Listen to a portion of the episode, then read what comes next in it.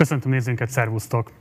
Lényegében képviselet nélkül maradt az a több tízezer, talán több százezer ellenzéki előválasztó, aki baloldaliként definiálja magát, és nyitott lenne arra is, hogy legyen sokkal markánsabb zöld politika is a parlamentben, notabene kormányon. Azzal, hogy Karácsony Gergely visszalépett, a választás két szereplőre szűkült. Ugye itt van Dobrev Klára, aki támogatja a magánegészséget, és kevés reflexiót mutatott az eddigi kampány során férje, illetve pártjának vezetője, Gyurcsány Ferenc harmadik utas Blairista kormányzásával kapcsolatban, illetve van egy magát nyíltan jobboldalnak valló, fiskálisan és konzervatív nézeteket valló valló jelölt, Márkizai Péter. A mai adást ezért éppen azoknak a nézőknek szálljuk rendszerkritikus média platformként, akik magukat baloldali, zöld emberként azonosítják, és most igen komoly gondban vannak, hogy mégis milyen választói magatartást tanúsítsanak. Bolykottálják a választást? Szavazanak Dobrev Klárára? Szavazanak Márkizai Péterre? Mit jelent egyik vagy másik jelölt megerősödése? Egyik vagy másik jelölt adott esetben vett kormányalakítása a kifejezetten kapitalizmus ellenes, kapitalizmus kritikus, rendszer kritikus mozgalmak, pártok és aktivisták szempontjából mi van azokkal az emberekkel, akik kárvalótjai a kapitalizmusnak Magyarországon, hova húzzanak ők, ha nem kívánják a továbbiakban a Fidesz kormányzatot. Éppen ezért ma este egészen széles körből hívtunk el vendégeket. Mielőtt azonban a legelső vendégemre ráfordulnék, akit a leginkább vártatok a mai este folyamán, ezt pontosan tudjuk a beérkezett üzenetekből, mert itt ül már Tamás Gáspár Miklós velem a stúdióban, de mielőtt őt bemutatnám, a tegnap este folyamán az adásunkban megszólalt Popovics Judit, tatabányai képviselő, aki azt állította, hogy a DK zsarolással, fenyegetéssel ellehetetlenítette azt, hogy el tudjon indulni az ellenzéki előválasztáson. Sőt, kifejezetten hírbe hozta Lustig Péter, tatabányi alpolgármestert, aki a DK színeiben tölti be ezt a pozíciót. A sajtóetikai normák szerint szerettünk volna megszólítani Lustig Pétert is, aki vállalta azt, hogy a mai műsorban megszólal, és elmondja véleményét a Popovics Judit által elmondottakról. Úgyhogy köszöntöm is itt a stúdióban eh, Lustig Pétert, hogyha minden az, akkor már itt kell velem lenni a vonalban. Jó estét kívánok! Jó estét kívánok! Köszönöm szépen, hogy elfogadta a meghívásunkat. Én is nagyon köszönöm, hogy lehetőséget kapok arra, hogy ezekre a vádakra, amik tegnap este elhangzottak, élőben válaszolhatok. Mindenek előtt szeretném megköszönni a Facebook olvasóinak és Tatabánya és Tata állampolgárainak, hogy semmilyen tekintetben nem adtak hitelt Popovics Judit vádaskodásának, és több mint 500-an kommentelik a, a megjelent cikkeket, és mindannyian biztatnak engem arra, hogy vegyek természetesen elégtételt. Lustig úr, bocsánat, akkor két konkrét kérdéssel kezdjük, mert mégiscsak uh, tisztázzuk akkor ezeket a vádakat, amelyek elhangoztak Popovics részéről. Az első vád így szólt, hogy ön, kife, ön és a DK kifejezetten akadályozták az ő esetleges indulását az előválasztáson. Meg tudja ezt erősíteni, tudja ezt cáfolni?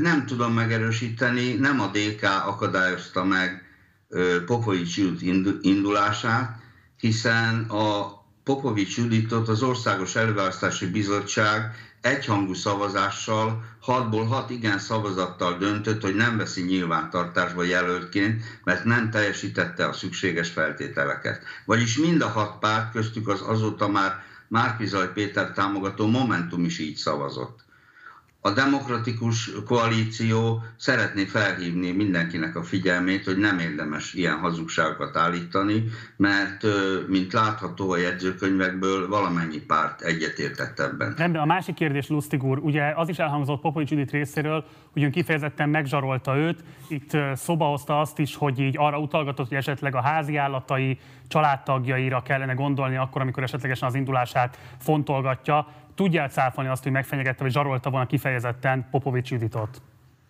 Hát engem ez a, ez a része teljesen meglepett. Hát egyszerűen nem is értem, hogy honnan vette ezeket a dolgokat. Popovics Judittal ö, eddig azt gondoltam, hogy jó kapcsolatom van, hiszen ő ö, tatai képviselőként jutott be a tatai önkormányzatba, és miután én a választókerületi elnökként Tata és Tatabánya is hozzám tartozik, ő a DK jelöltjeként is jutott be a testületbe, így mi szoros kapcsolatot tartottunk, időnként beszélgettünk politikai kérdésekről. De az előválasztással és az elmúlt fél évben Judittal semmiféle beszélgetést nem folytattam, és nem is értem, hogy ezt, ezt honnan, honnan vette ezeket a dolgokat. De akkor, Tehát, Osztigor, akkor kérem, hogy egyértelműen, azt kérem, hogy akkor egyértelműen válaszoljon, akár közvetlenül, vagy közvetve zsarolta-e Popovics Juditot?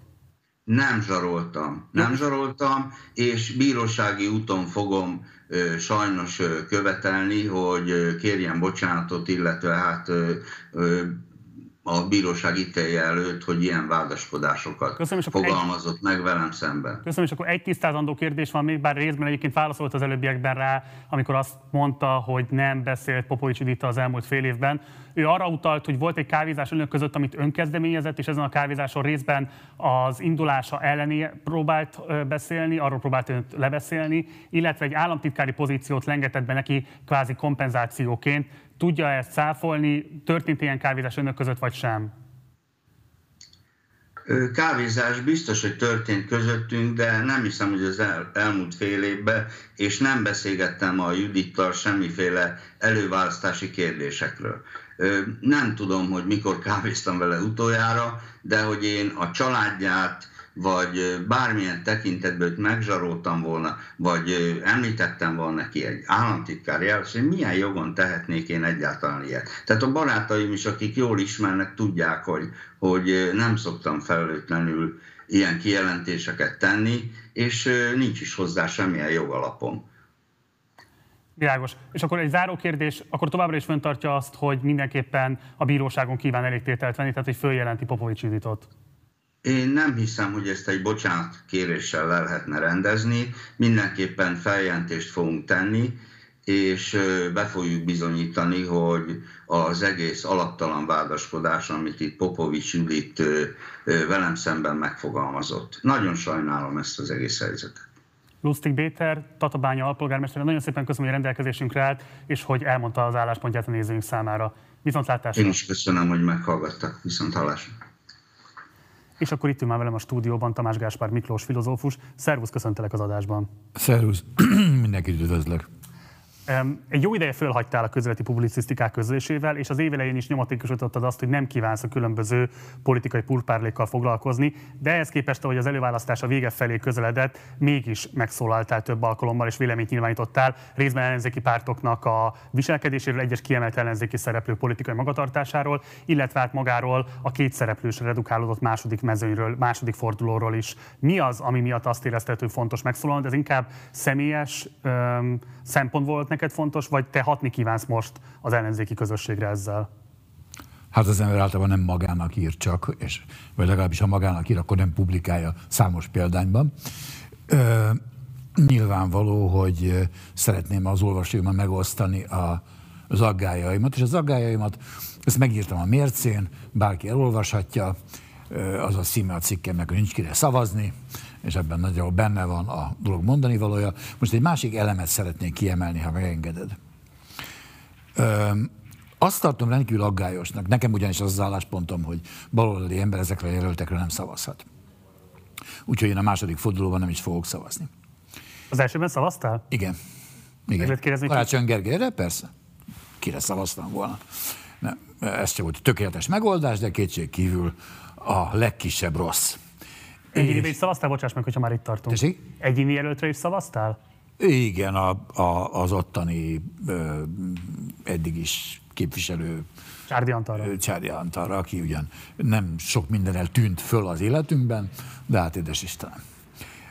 Úgyhogy nem volt jobb ötlete. És, de hát sajnos ezzel egyelőre befejeztem választói tevékenységemet. Na most mondom, hogy ott leírtam, hogy miért, hát nyilván ezek jobboldali jelöltek, én baloldali vagyok, jobboldali jelöltekre nem tudok szavazni, mélyebb sajnálatomra. És nagyon sajnálatos, hogy Karácsony Gergely visszalépett, mert akkor is, hogyha amitől féltek ő és a párt, és pártolói és hívei, hogy egy megalázóan gyönge eredményt ér el, és harmadik lesz akkor is legalább jelezni lehetett volna az országnak és valamennyiünknek, hogyha kevesen is, a baloldali szavazók még léteznek Magyarországon, akik ezáltal eltűntek a képernyőről. Hát a te jó voltodból még itt vagyunk, de ennyi. Na most a, a következőt szeretném kiemelni. Milyen politikai kultúra az, ahol egy ilyen jelentős döntésnél a jelöltek eszméi, gondolatai, meggyőződései ilyen keveset számítanak, és ugyanilyen keveset számítanak a választók meggyőződései. Olyan ismerőseim, akiknek, hogyha a házastársuk ezelőtt egy hónappal olyasmiket mondott volna, mint Márkizai Péter, beadják a vállópert. Hogyha a barátaik mondanak ilyesmit, nem viszonozzák többé a köszönésüket. És most pedig átengedik az országot, mert ne tévedjünk. Ez az előválasztáson mi dől el? Az dől el, hogy ki fogja vezetni ezt az országot tavasztva. Nagyon komoly esélye van az ellenzéknek. Igen, ez olyan, mint egy elnökválasztás. Orbán Viktor győzelme az majd, hogy nem... Orbán Viktor bevallotta, hogy ő maga azt gondolja, hogy nem fog nyerni. Hol vallotta be Orbán Viktor? Azzal, hogy kétharmados többséghez kötötte Polt Péter elmozdítását ez egy világos jelzése annak, hogy legalábbis komolyan számít arra, hogy vereséget fog szenvedni. És ez nagyon is megtörtént. Tehát itt van egy ilyen komoly döntés, amiben mondom, hát persze nem száz százalék, de nagyon valószínű, hogy teljesen keresztbe feküdik a magyar közjogi rendszernek. Itt lényegében egy elnökválasztás történik, más igazi, izgalmas választás itt rég nem történt, itt a közönség, ami ebből szabadon dönthet, eldönti, hogy kivezesse az országot szerinte, és erre jó esélye van, hogy az illető fogja vezetni az országot. Tehát nagyon fontos dolog, és az ellenzéknek döbbentes esély, és hát egy nagyon nagy változást jelent a magyar történelemben. Ez egy nagyon-nagyon... És miközben ilyen történelmi sorsforduló előtt állunk, az egész ország egy össznépi török Gáborrá változott, és elkezdett esélylatolgatással és a hatalmi berendezkedés különféle technikai részletében, és arra az, hogy ki az, aki inkább megverhetné Orbán Viktor, és egyéb álkérdések. Kell foglalkoznak nagyon sokan, nem kizárólag, de nagyon-nagyon sokan, és láthatólag, mondom, sem a választók, sem a jelöltek meggyőződése és eszmély nem számítanak semmit.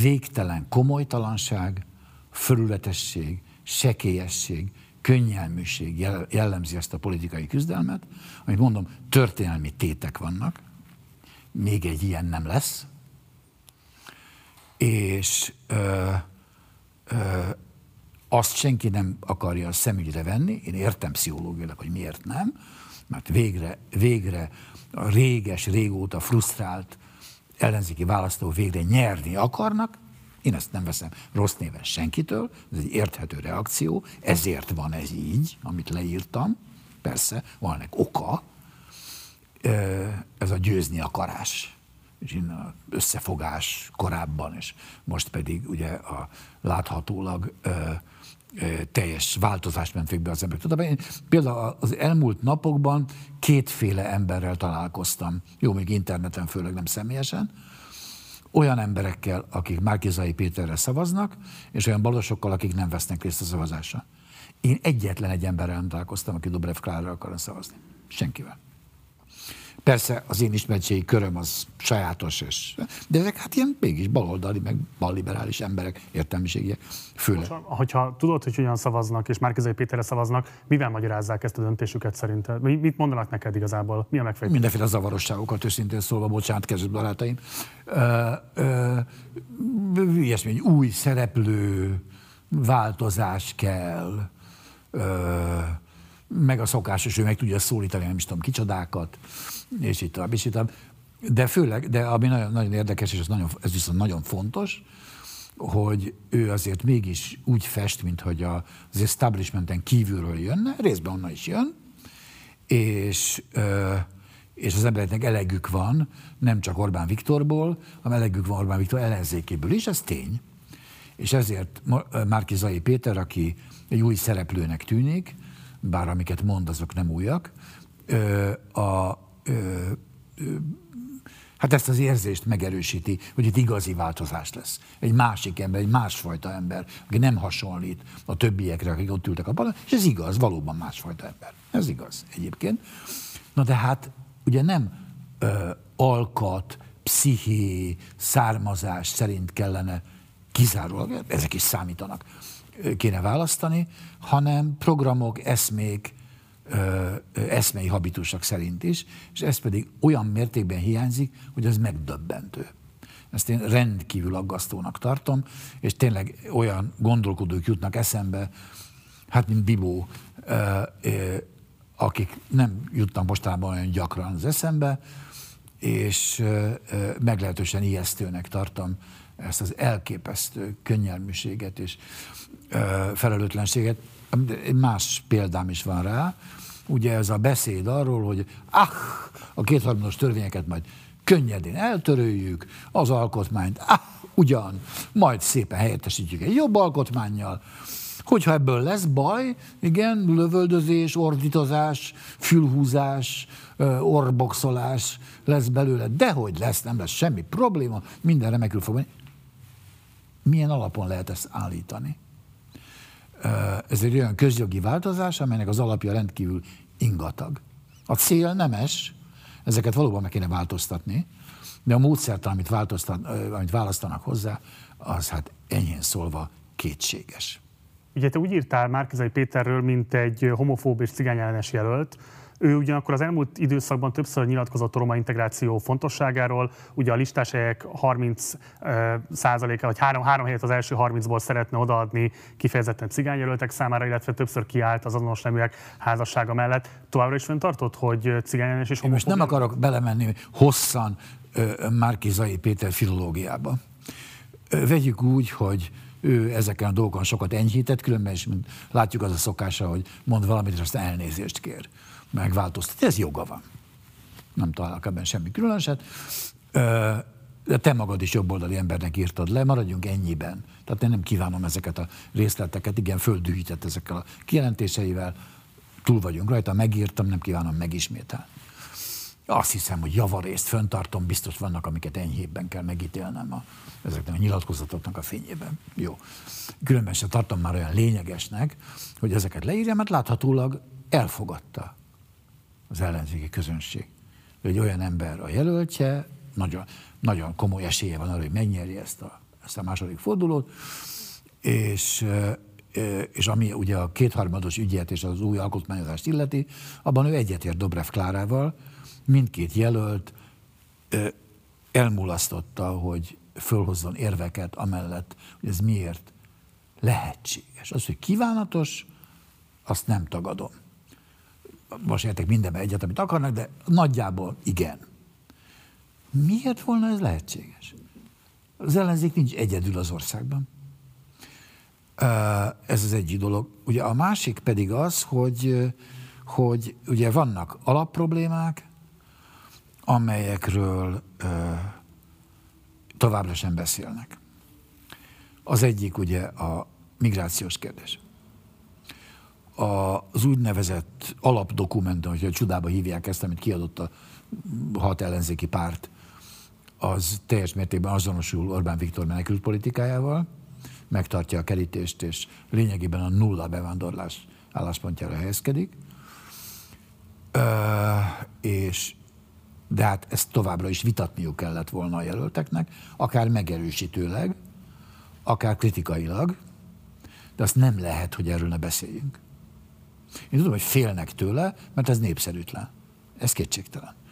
Nemrég olvastam egy ö, osztrák zöldnek a nyilatkozatát, aki azt mondta nagyon őszintén, hogy a zöld párt azért nem nagyon szorgalmazza, hogy a néppárti koalíció, néppárta kötött koalícióból kilépjen, és a valamilyen baloldali szövetséget hozzon létre, mert ez a baloldali szövetség a migráns probléma miatt nem tehet szert többségre.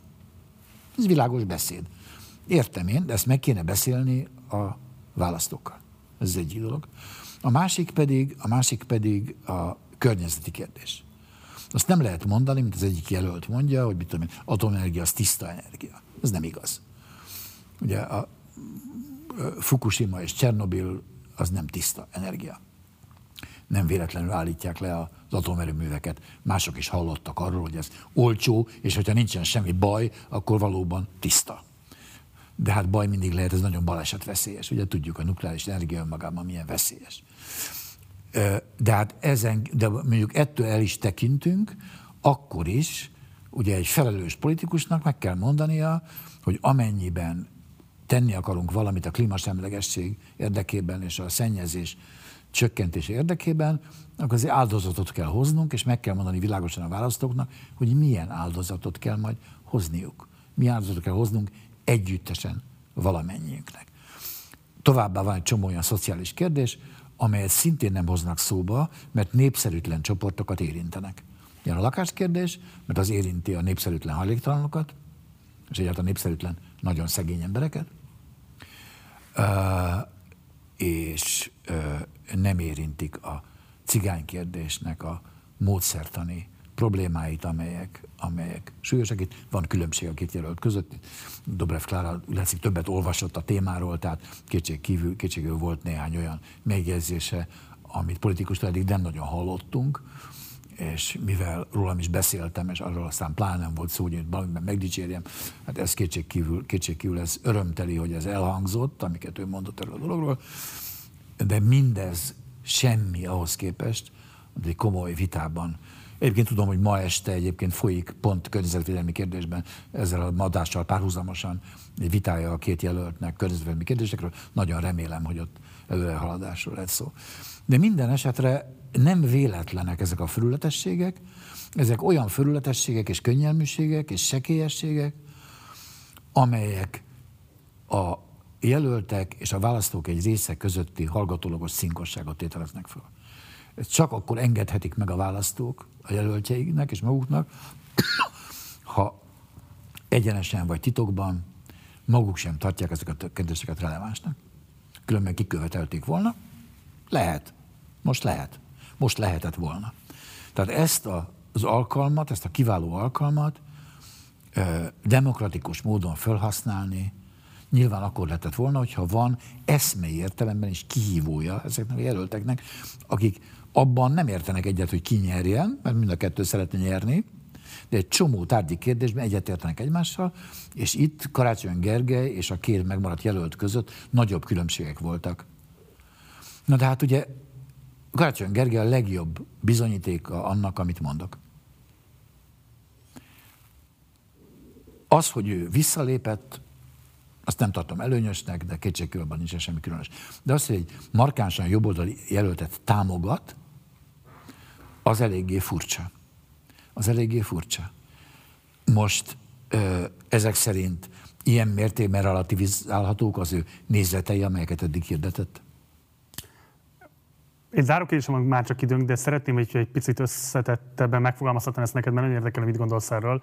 Én emlékszem, hogy 2018 áprilisában készült interjúdra, a választások után mentél be Kálmán Olga akkor még létező műsorába, és arról beszéltél, hogy gyakorlatilag ezen a, tehát az országon, a politikai közösségünkön igazából választások útján nem lehet most jobb helyzetbe hozni, változtatni bármit is. És akkor azt kérdezte Kálmán, hogy mit lehet csinálni, és te azt mondtad, hogy olvasni, művelődni, készülni, egyszer majd valakik legyenek, akik alkalmasak arra, hogy lendítsenek valamit az ország szekerén. Szerinted mi kellene ahhoz, hogy az ilyen individuális megküzdési stratégiák mellett legyenek közösségi, intézményi megoldása is a baloldalnak? Tehát, hogy ne négy évente kapjon észben, amikor éppenséggel van egy választás, hogy nincs olyan jelölt, akire jó szívvel lehetne szavazni, nincs olyan program, amit jó szívvel lehetne támogatni, hogy nincs igazából intézményesült és erős baloldal Magyarországon, miközben feltétlenül lenne rá igény, legalábbis a különböző kutatások ezt rendre megerősítik, hogy igenis van erőteljes baloldali elköteleződés az országban, vagy legalábbis igény ilyesfajta társadalompolitikára, csak nincsen valahol képviselve. Ugye pont Karácsony Gergely is ebben a műsorban arról beszélt, hogy, hogy azért is száll ki, mert azt érzi, hogy igazából nincsen támogatottsága ezeknek az értékeknek, amikért ő Nincs. szállt. Ez nem így van, csak ezt, kicsi. Ezt sokan vitatják, hogy ez nincs így, de közben az valószínűleg igaz viszont, hogy nincsen intézményesült baloldal. Mi kellene szerinted ahhoz, hogy az ilyen egyéni megküzdéseken túl, mert hogy olvasni jó dolog, csinálja mindenki, csak hogy azért a közösségi együttlét, vagy egyáltalán a közösségi föllépés nélkül, a kollektív cselekvés nélkül, politikai cselekvés nélkül nem nagyon lesz javulás azokban a sors kérdésekben, amelyek itt most milliók számára eredményeznek egészen szélsőségesen vad létállapotokat.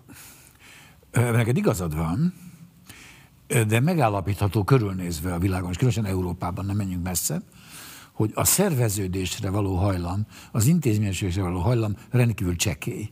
Nem csak a baloldalon, de főleg. Nem csak a baloldalon. A pártok, szakszervezetek, egyesületek taglétszáma mindenütt folyamatosan csökken, a civil társadalom szervezettsége mindenütt folyamatosan csökken. Gondold meg, hogy vannak országok, ahol teljesen eltűnt az intézményes baloldal, mint Francia. Franciaországban. Ugye? Mert mégiscsak a baloldal szülőhazája. Ahol a szakszervezeti szervezettség 5 százalék. 5 százalék. Na most, tehát én nem vagyok ebben a dologban optimista.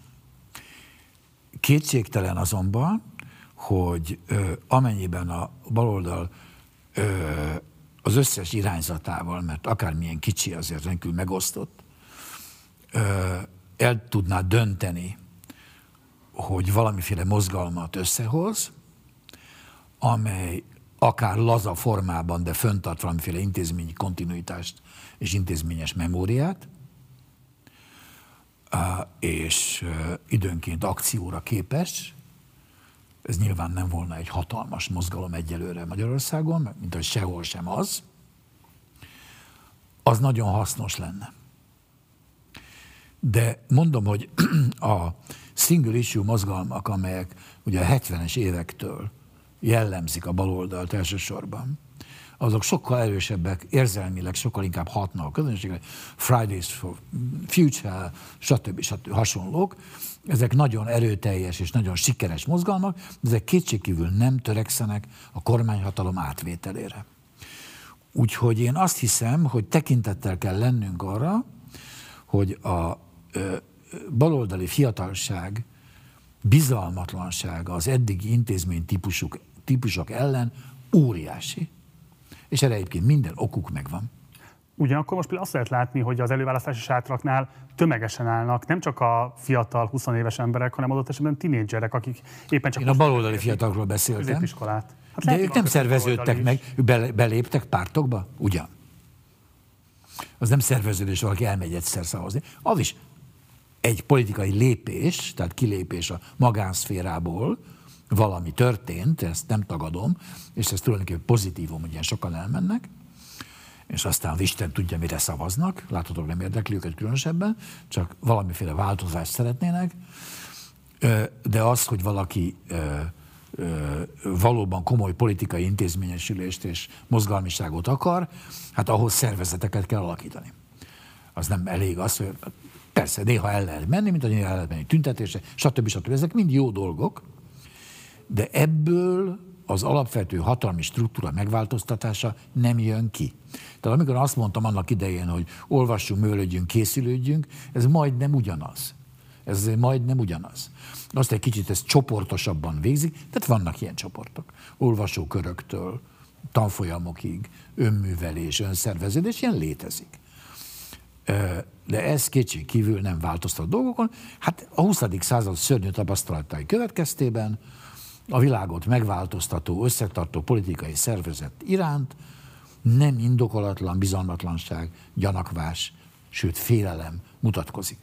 De akkor egy utolsó kérdést engedj meg, hogyha azt te is azt mondod, hogy szükséges a politikai intézményépítés ahhoz, szükséges hogy lenne. Legyen, Igen. akkor nem lehet-e mégis igaza azoknak a embereknek, akik most baloldali létükre azt mondják, hogy akár Dobrev Klárával, akár Márkizai Péterrel lenne esélye egy baloldali építkezésnek legalábbis szélárnyékban megerősödnie szemben a mostani rezsimmel, amely minden ilyen törekvést, akár a kutatóintézeteket nézzük, akár konkrét újságokat nézzük, akár bármilyen más közösségeket nézzünk, rendkívül módon agresszívan lép fel velük szemben. Tehát, hogy itt van egy olyan taktikai szempont is, amit érdemes esetleg figyelembe venni, amikor az ember dönt a szavazatáról, vagy a szavazatától történő elállástól. Igen. Egyrészt van, erre van egy cinikus és van egy elvi válaszom. Mondd el mindkettőt. A cinikus válaszom az az, hogy a mi szavazatainkra nincsen senkinek szüksége, mert túl kevesen vagyunk. Az, hogy mi néhányan baloldaliak, kire szavazunk, ennek a gyakorlati jelentősége elenyésző. Nem azt mondom, hogy nincs, de nem nagy. A, ez a cinikus válaszom. Tehát, na most, ami a komoly választ illeti, ugye itt egymással konfliktusban álló attitűdökről és lépésekről van szó. Miből van leginkább elegünk? Abból van elegünk, hogy az Orbánféle féldiktatúra körülményei között az intézményeinket, a kezdeményezéseinket, a számunkra otthonos tereket ütik, verik, felszámolják, és mi azt gondoljuk, hogy egy számunkra barátságosabb kormány alatt ezek valahogy a szélárnyékban, ahogy mondod, elsúnyoghatnak, és mit tudom, helyreállhat egy pár dolog, amit megszüntettek, tönkretettek. Ez kétségkívül nagyon jó volna, és nagyon fontos lenne, és ez egyébként szerintem megvalósulhat, ha ezek a, ö, az emberek itt hatalomra jutnak. Hogy biztos-e, azt nem tudom, elképzelhető. Ö, ugyanakkor azonban szerintem legalább annyira fontos, mint ezek, ezt nem nézem le, nagyon helyesnek tartanám, hogy volnának jó egyetemek és kutatóintézetek és művészeti intézmények és mindenfélék, és újságok, és a többi, ez jó lenne. De legalább ennyire fontos, hogy meggondoljuk, hogy mi szolgálja inkább a népügyét, a magyar népügyét, hogy nem teszünk-e jót legalább azoknak, azokkal, akik szeretnék szolgálni a magyar népügyét, hogy elszerűek maradunk, és komolyak. És nem ö, megyünk bele ezekbe a förületeskedő ö, ö, megoldásokba és retorikákba, amelyek figyelmen kívül hagyják azt, amiről igazán szó van. Tamás Gásvár Miklós, nagyon szépen köszönöm, hogy eljöttél hozzánk és megosztottad mindezt a nézőinkkel. Gyere még legközelebb is, majd kérlek. Köszönöm. Hamarosan folytatódik a műsorunk, de most nézzük még egy gyors összeállítást arról, hogy az elmúlt pár napban az ellenzéki pártok és azoknak vezető politikusai hogyan nyilatkoztak és mondtak ellent egymásnak arra vonatkozóan, hogy Karácsony Gergely visszalépése után mégis ki fognak támogatni a fennmaradt két jelölt közül. Lesznek olyanok, és már látok olyanokat a pártban, akik Dobrev Klárára fognak szavazni, lesznek olyanok, akik Márkizaj Péter urat fogják ö, támogatni, és nyilván lesznek jó páran olyanok, akik nem mennek el szavazni ebben a helyzetben. Ez nem jelenti azt, hogy az MSZP-s identitásukat feladnák, ezt egyébként azok is jelezték, akik már jelezték, hogy egyik vagy másik jelöltre kívánnak szavazni. A Momentum mozgalom a múlt héten bejelentette, hogy egy nehéz uh, vita sorozat következményeképpen, de úgy döntött, hogy Márkizai Péterben látja azt az embert, aki le tudja győzni Orbán Viktort, aki képviselni tudja az értékeinket. Én leadtam már a voksomat Márkizaj Péterre. Annak ellenére, hogy a világképem és a politikai ízlésem inkább a Feriéhez áll közel, mint Márkizai Péteréhez. Barabás Rihárd párbeszéd szóvivő ma ugye leszavazott Dobrev Klárára, és azt írta ki, hogy Márkizai Péternek már a kérdéseit se lehet elhinni. Erről mit gondol?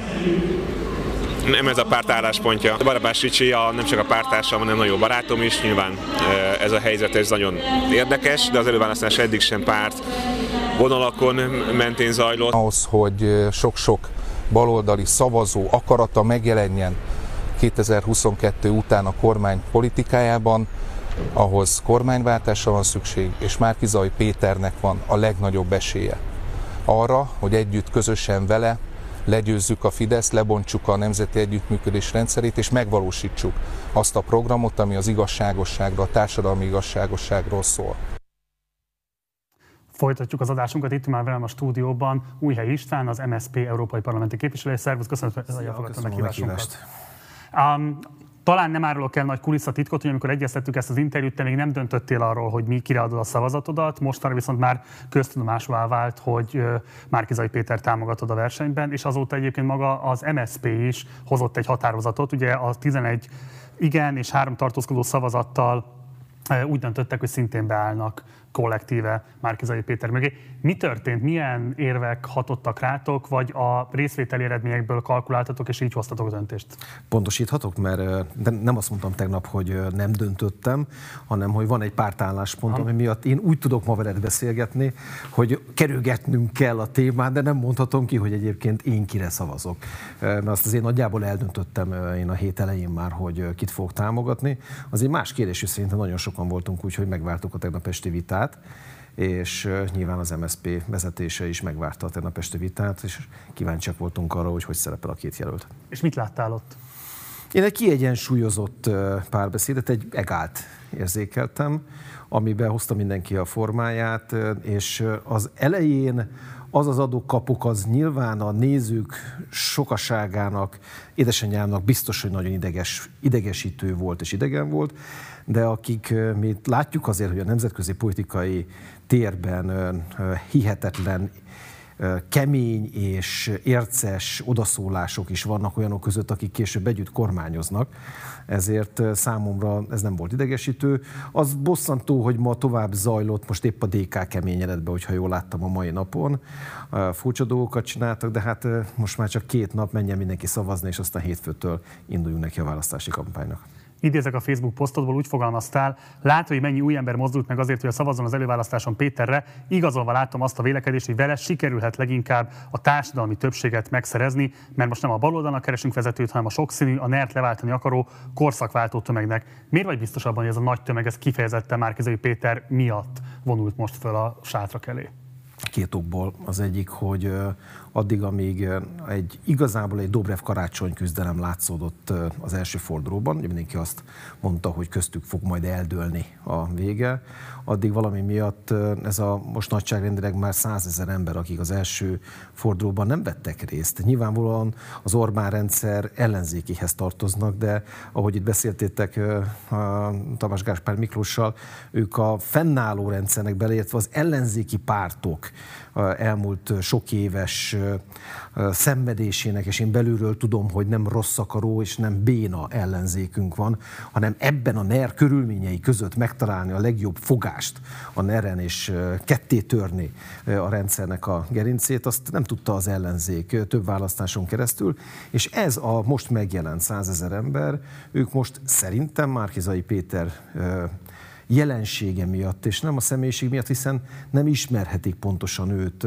nem tudják, hogy mire képes kormányzati pozícióban, azt tudják, hogy sikeresen irányít egy várost, és azt tudják, hogy egy meglepően új jelenség. Hozzáteszem, volt egy nagyon fontos, és szerintem a legfontosabb mondat abban, amit most felolvastál, hogy nem a baloldalnak keressük most a vezetőjét, és nálunk az MSZP-n belül is egy hete zajlik a vita arról, hogy szavazhat egy baloldali gondolkodó, egy baloldali érzelmi választópolgár, egy baloldali politikus, egy fizetett forradalmár, aki egyébként a baloldal nevében ül az Európai Parlamentben vagy a Magyarországgyűlésben, szavazhat-e egy tőle nagyon távol lévő ideológiájú jelöltre. És ezért kulcskérdés hangsúlyozni, hogy itt most nem a baloldal vezetőjét keressük, hanem az Orbánt leváltó, a minél szélesebb rétegeket megfogni és szavazni, elhívni képes politikust. Bocs, még egy mondat, hogy képzeld el, hogy ugye te tudod, hogy jó nagy családom van, rengeteg gyermekem, és a nagyobb gyermekeimnek azért, akik már szavazókorúak, ismerem a baráti körét, és például a fiamnak a baráti köre, ők nagyjából 21 évesek, nem most, hanem nagyjából egy éve kezdték el mondogatni nekem, hogy figyeljek oda erre a Márkizai Péterre, mert abban a szubkultúrában, amiben ők mozognak, egyik sem foglalkozik kiemelten politikával. Abszolút nem. Söröznek, beszélgetnek, gondolkodnak, táboroznak, sátraznak, kirándulnak együtt. És náluk már akkor MZP valami fajta kultusz volt, és ezt most értsük jól, ne, ne, ne negatív értelemben. És most a héten tömegével hallom, abból a baráti körből, ez jó széles csapat, és kapcsolatban vagyok velük, hogy ők most mennek és szavaznak Márkizai Péterre. Őket nem tudom, hogy meg tudta volna fogni Dobrev Klára, meg tudta volna fogni Karácsony Gergely. Nyilván én egy Karácsony Gergely járvának tartom magam most a választásokon, de azt gondolom, hogy Márkizai Péter mellett kell, hogy x majd holnap vagy holnap után, amikor eljutok valamelyik sátorba. Ahhoz mit szólsz, hogy olyan prominens pártársaid, mint mondjuk Nemény András, vagy például korábbi pártársad Gőgös Zoltán, Dobrev Klárát támogatják. Mit gondolsz erről? Ez teljesen rendben van és normális. Hát ma volt egy hosszú elnökségi ülésünk, ültek ott olyanok, akik egyébként kinyilvánították, kijelentették, bejelentették, hogy, hogy Klárára szavaznak, és nyilván nekem Klárára nem esne nehezemre szavazzak, nagyon-nagyon jó a személyes viszonyunk, az Európai Parlamentben együtt dolgozunk, és régóta ismerjük egymást, de most azt kellett mérlegeljem, hogy, hogy elége, ha csak a baloldali bázisnak találunk egy népszerű, szimpatikus és rátermett hölgyvezetőt, vagy pedig azon gondolkodunk, hogy hogy szerezzük meg azt a plusz egy millió szavazót, aki mostani tudomásunk szerint a jelenlegi ellenzéki pártok szavazóbázisán túl szükséges ahhoz, hogy többen legyünk, mint a NER által. Egész biztos, hogy osztogatással és mindenfajta agymosással, de a választási kampány idején meg szavazóurnához oda cipelt szavazótömeg. Ugye az MSZP-nek van saját programja, amelyben vannak ö, olyan társadalompolitikai követelések, mint például a többkulcsos adó, illetve a béremelés kérdése.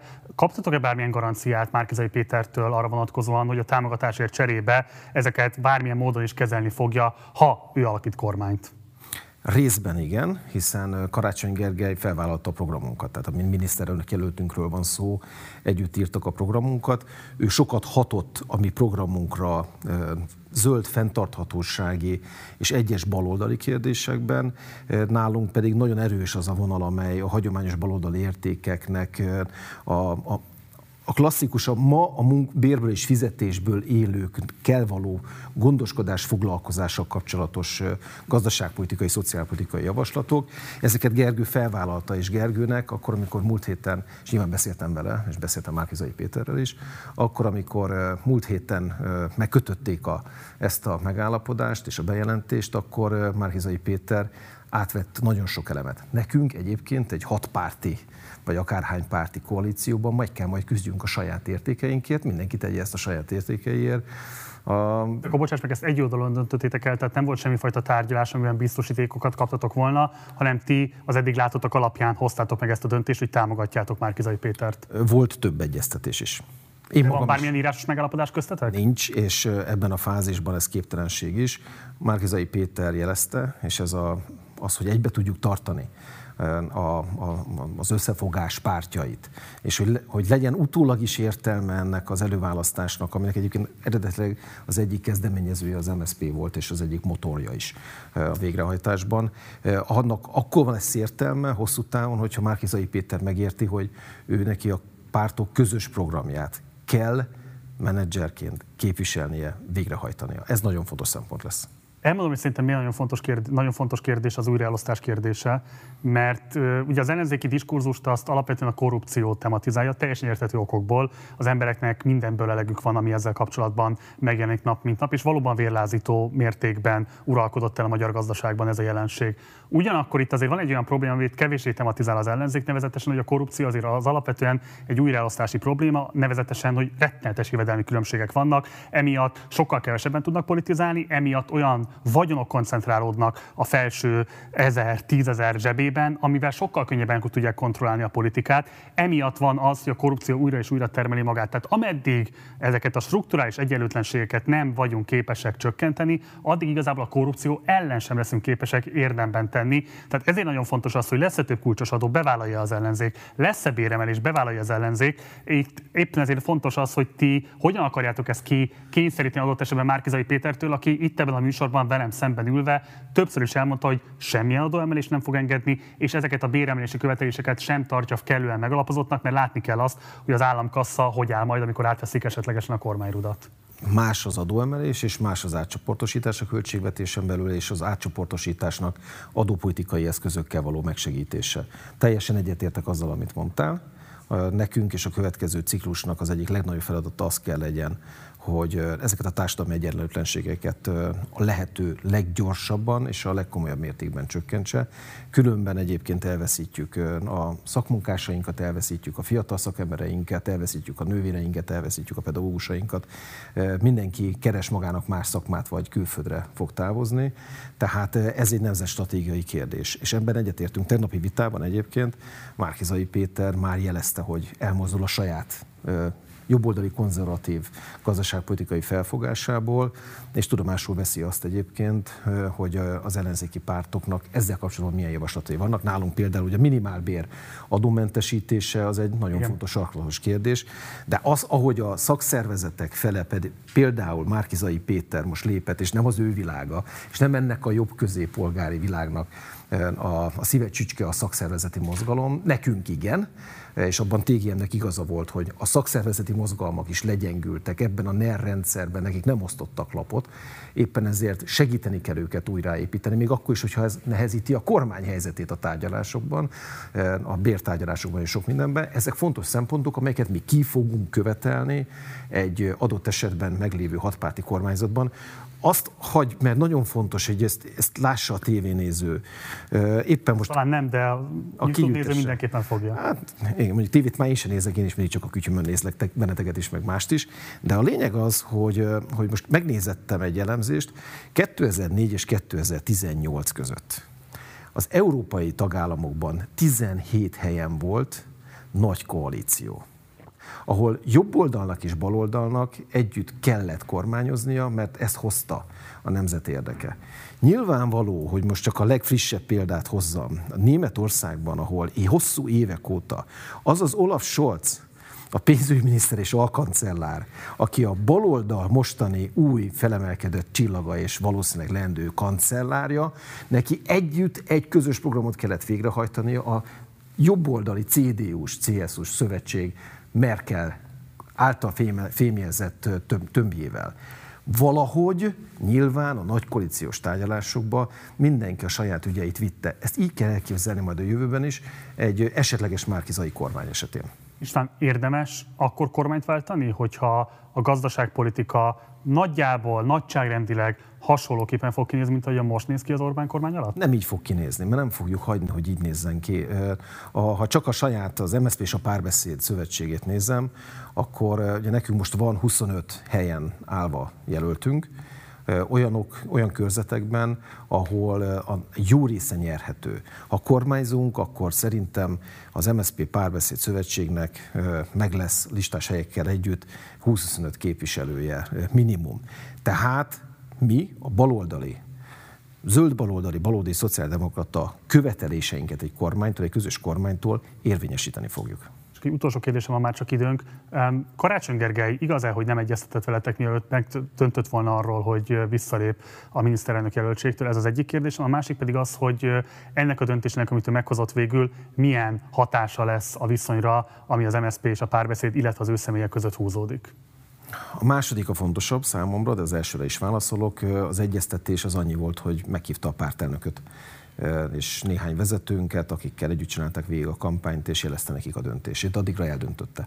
Ez kizárólag csak közölte, a, nem megvitatta veletek? Ez, ez nem, az, ott egy hosszú vita volt már azt követően, hogy ebből mi következik. Tehát nem egy öt perces telefonról beszélünk, hanem egy személyes szenvedélyes, hosszú egész délután estig tartó beszélgetésről, mert hogy nem csupán, nem csupán az a kérdés, hogy egyébként visszalép és Márkizai Péter támogatja, és mi követjük őt, én például az én döntésemben nagyon erősen ott van az, hogy Karácsony Gergely által elmondott érvek és döntés alapján döntöttem én magam is, hogy akkor kire szavazzak a második fordulóban. Számomra ez fontos volt, amit Gergő képvisel. Itt, mert hogy az az izgalmas kérdés, hogy egy jobboldali, mondjuk úgy, hogy CDU típusú politikai vezető, akiből esetleg kormányfő lesz, mellette nekünk a modern baloldal, egy zöld baloldal, zöldek és baloldal szövetségéből álló megerősített és modern párt vagy pártszövetség létrehozása, az egy távlati, egy 5-10-15 évig tartó tökéletes projekt lehet. Ez azt jelenti, hogy számunkra azért sem mindegy, hogy most mi történik, mert szeretnénk, ha megmaradna a politikai struktúrában a politikai baloldalnak a képviselete. Ez világos, hogy Bocs István, tehát azért nagyon fontos kérdés, hogy mi lesz most majd ebben a viszonyban közöttek és karácsony között, mert ez már a második olyan országgyűlési választás, az MSZP-nek nem lesz saját miniszterelnök jelöltje. 2018-ban karácsony Gergelyt igazoltátok le, most is vele próbálkoztatok, ő az utolsó pillanatban visszalépett, ezzel nyilván igen nehéz helyzetbe hozott többek között benneteket is. Tehát mit fog ez jelenteni igazából a ti viszonyatokra? Mit tudsz erről most elmondani? Személyes és politikai viszonyban törés nem történt a választóink, a szavazóink, akiket meggyőztünk, akik a keblükre ölelték 18-ban Karácsony Gergelyt. Karácsony Gergely megérkezett a baloldali szavazóbázishoz. Sajátjuknak tekintette a mi szavazó rétegünk Karácsony Gergelyt. Ott nyilván van utómunka, de hogyha Karácsony Gergely döntése és támogatása után Márkizai Péter megnyeri ezt a választást, és utána futunk egy közös jó kampányt, és lenyugszik az ellenzék, akkor a választóink is be fogják látni, hogy jobb ez a döntés, mint hogy mondjuk Karácsony Gergely harmadik helyen végzett volna az előválasztáson, ha állva marad, és bukott politikus. Újhely István, nagyon szépen köszönöm, hogy eljöttél hozzánk, és mindezt elmondtad a nézőinknek. Menjenek szavazni. És folytatódik a műsorunk, most már itt van elvileg a vonalban velünk Vágó Gábor, aki Skype-on keresztül kapcsolódik be hozzánk. Szervusz Gábor, köszöntelek a műsorban. Szervusz Marci, üdvözlök mindenkit. Köszönjük, hogy elfogadtad a meghívásunkat. Gábor, ugye pont ezekben a pillanatokban ért véget az a vita, amelyet a Greenpeace szervezett a HVG-vel közösen, ahol a két ellenzéki miniszterelnök jelölt a klímapolitikájáról vitatkozott. Te hogy látod, ez az egész kérdés mennyire dominálja az ellenzéki előválasztást? Egyáltalán megfelelő súlyjal kezelik-e az ellenzéki pártok ebben az időszakban az erre adandó, az erre, ennek a, a klímaválságra adandó politikai válaszoknak a sürgető jellegét? Egyrészt nagyon örültem, hogy a Greenpeace egyáltalán megszervezte ezt, és annak is örültem, hogy a tegnapi napon az RTL klubban még plusz percet adtak a környezetvédelmi témáknak, de sajnálatos módon én magam keveslem azt, amit a közös alapprogramban kiizzadt magából az ellenzék. Például ott a kibocsátás csökkentés kapcsán egy 60%-os célt határoztak meg 2030-ig Magyarországnak. A tudományos konszenzus szerint legalább 65%-kal kellene csökkenteni az üvegházhatású gázok kibocsátását ahhoz, hogy elérjük a Párizsi Klímaegyezményben foglalt célt, mi szerint is az évszázad végéig másfél fokban maximalizáljuk az átlaghőmérséklet növekedést a bolygón. Ha most azt nézzük, hogy a jelenlegi vállások kapcsán két hét múlva lesz a Glasgow-i klímacsúcs, ott mit várhatunk az évszázad végéig, az 2,9 Celsius fok növekedés. Ehhez képest ugye a Fidesz 40%-os kibocsátás ö, csökkentést határozott meg a magyar klímatörvényben, ami édeskevés, ö, de az ellenzék sem megy el addig, ameddig a tudomány megköveteli, hogy el kellene menni. Akkor Most a mostani Parancsolj. Akkor erről beszéljünk egy kicsit. Tehát ugye itt két szempont merült föl Márkizai Péter, illetve Dobrev Klárával szemben. Ugye Dobrevvel kapcsolatban azt szokták tematizálni, hogy egyfajta greenwashingot tol, nevezetesen, hogy bár látszólagosan zöld elköteleződése van, valójában azokat a strukturális változásokat nem lesz képes támogatni, amelyek ahhoz kellenének, hogy ténylegesen zöldítsünk a gazdaságon, a termelésen. És Márkizai Péter szemben pedig ugye pont az merül föl, hogy az ő fiskális szigora, fiskális konzervativizmusa szintén megpróbálná elódázni ezeket a lépéseket. Ugye pont tegnap nyilatkozott úgy, hogy ő szerinte az a mondás, hogy a zöld átállás költségeit nem az emberekkel kell megfizetni, az egy populista állítás. Erről mit gondolsz? Magáról az állításról, vagy a strukturális változtatásokról? Mert a strukturális változtatások kapcsán a, a, azért sok esetben jól szavaz az Európai Parlamentben Dobrev Klára, ugye én az Európai Parlamentben a zöld frakciónál dolgozom klímakampányosként, ezért árgus szemekkel figyelem főképp a magyar EP képviselőknek a szavazásait. Például ő módosító javaslatként a 65%-os kibocsátás csökkentésre szavazott, de végül megszavazta azt a klímatörvényt, amiben az elégtelen 55% van benne. Tehát megy a nagy zöld zászló lobogtatás, de amikor arról van szó, hogy van egy olyan díl az Európai Parlamentben a néppárt, a szocialisták és a liberálisok között, amik kb. a többséget adják, akkor ő is mindig beáll ezen díl mögé. Márkizaj Péter kapcsán meg ő, ő nagyon sok olyan apró lépést tett polgármesterként, ami tényleg megsüvegelendő, a, a zöld, szem, zöld szempontokból, viszont voltak, vannak olyan kijelentései, amire én is fölhúzom a szememet, az, például az atomenergia kapcsán, de ez egy releváns vita. Tehát, hogy, és ez az Európai Unióban is ez, ez egy kórens téma, hogy nevezhető-e klímasemlegesnek az, az atomenergia. És már vannak olyan zöldek is, például a finneknél, akik azt gondolják, hogy igenis a, a kisméretű atomerőművekre szükség van a, ahhoz, hogy meg tudjuk tenni a zöld átállás minél hamarabb, és karbonsemlegessé tudjuk tenni az energiatermelést, hogy be tudjuk szállni a, a szén és gáz üzemű erőműveket. Ezek releváns viták, van egy greenwashing nagyon sok szempontból, de nekem szimpatikus Márki Zajnál az a kicsibe már megmutattuk, Hódmezővásárhelyen a geotermikus energia az működik, Magyarországon főképpen a Nagyalföldön ez egy kihasználatlan kapacitás, és ott kicsibe már megtette, én adnék egy esélyt, hogy nagyba is megtegye. Mi miatt támogatod igazából Márkizai Péter? Tehát miért érezted azt, hogy neked szükséges ebben a kérdésben megnyilvánulod, és a támogatásodról biztosítanod őt? Hát én írtam egy nagyon hosszú írást a Gemistre még hetekkel ezelőtt, hogy egyáltalán érdemes elmenni úgy az előválasztásra, hogy maga ez az ellenzéki koalíció nem győzött meg. Mert nem győzött meg afelől, és nekem továbbra is ez a félelmem, hogy hasonló szintű folyamatok fognak lezajlani, mint Szlovákiában lezajlottak 2010-ben, amikor is ott a Ficó ellen összeállt az, az egész ellenzék, nagyon sokszínűen, de utána nem voltak képesek kormányozni, és a Ficó kormány még két mandátumnyi felhatalmazást kapott utána, mert az ellenzék ott lejáratta magát. És, de aztán mégis rávettem magam, hogy meg kell adni az esélyt arra, hogy legalább kormányozni, megpróbáljanak kormányozni. Az előttem szólókkal ellentétben én azt gondolom, hogy ez egy nem, a magyar közig, közjogi berendezkedés nem egy prezidenciális rendszer. Nincs akkora szerepköre a miniszterelnöknek, mint amit 10-12 év NER után most tulajdonítunk neki. Tehát, hogyha bármilyen szintű kormányváltás is lesz, azt egy frakciókormányzás fogja követni. Így hát az, hogy valójában most milyen politikai beállítódása van az egyes miniszterelnök jelölteknek, annál jóval fontosabb az, hogy milyen egyességet tudnak a pártok mögötte a többséggel meghatározni, és ilyen, milyen politikákat tudnak kiizzadni magukból ezen egyességek kapcsán. Vágó Gábor, nagyon szépen köszönöm, hogy rendelkezésünkre állt, és mindezt elmondtad a nézőink számára. Szervusz, minden jót neked! További szép napot, szép estét nektek! És folytatódik a műsorunk, itt ül már velem a stúdióban Jánbor András, a Szikra Mozgalom jelöltje budapesti hatos számú körzetben. Szervusz András, köszönöm szépen, hogy elfogadtad a meghívásunkat. Szia Márcia, és üdvözlöm a nézőket! Ugye nem köteleződtél el egyik jelölt mellett sem, helyette a részvételre buzdítod a követőidet. Miért hoztad ezt a döntést? Nekem volt egy miniszterelnök jelöltem, Karácsony Gergely, aki egy baloldali zöld miniszterelnök jelölt volt, és ő visszalépett a választástól. Én azt gondoltam, hogy ebben a 7-8 napban új miniszterelnök jelöltet választanom fölösleges, az emberek eldöntik majd, hogy a Dobrev Klára és Márkizaj Péter közül ki legyen az, aki az ellenzék közös miniszterelnök jelöltje lesz, és ahogy egyébként ezt én megígértem a választóknak, utána be is fogok állni a győztes miniszterelnök jelölt mellé, végig fogjuk küzdeni ezt a kampányt, és le fogjuk váltani a Fideszt.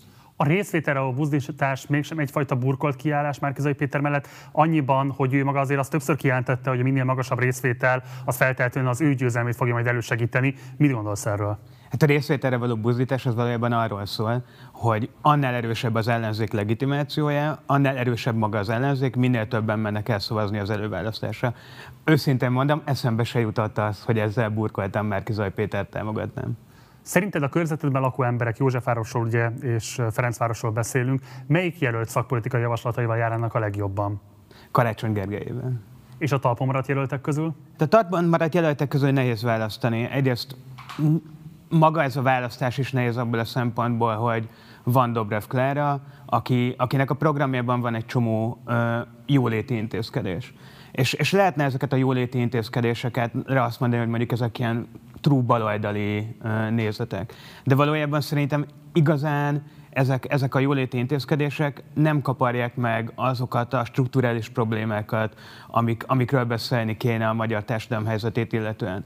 Mondjuk a tegnapi vitában ugye Dobrev Klárától elhangzott az, hogy az egyenlő munkáért egyenlő bérelvét kell alkalmazni a, a nőknél, illetve, a, illetve hogy ma erről tartott is egy sajtótájékoztatót.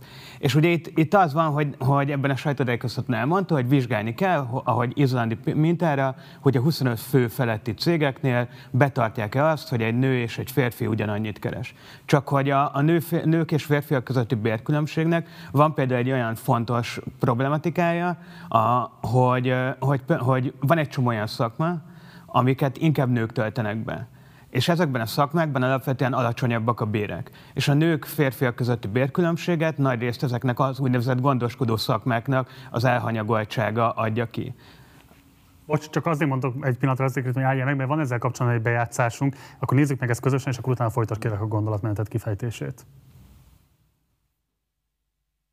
Mint már oly sokszor a tegnapi miniszterelnök jelölti vitában is elhangzott az a mondat, szó szerint idézem, egyáltalán nem hátrányba Magyarországon nőnek lenni, most már Kizaj Péter szájából hangzott el ez a mondat. Hát én azt látom, hogy mi nők, 5 millióan Magyarországon nem így gondoljuk. Ki se kerültünk az iskolából, és amikor az első munkahelyére próbál meg egy nő bekerülni, abban a pillanatban már hátrányba kerül, hiszen a munkaadók nem nagyon akarják fölvenni, mert félnek attól, hogy majd, hogyha gyereket vállal, akkor a gyereknevelés súlya az csak ráhárul és kiesik a munkából. Még el se kezdtük az életet, még el se kezdtük a felnőtt életünket, és már hátrányba kerülünk. És ugyanez folytatódik. A magyar nők Magyarországon 18%-kal kevesebbet keresnek, ugyanazért a munkáért kevesebbet kapnak, mint férfi társaik. Szerintem ez tarthatatlan, ez igazságtalan, és ráadásul mi nők azért többet is dolgozunk sokszor.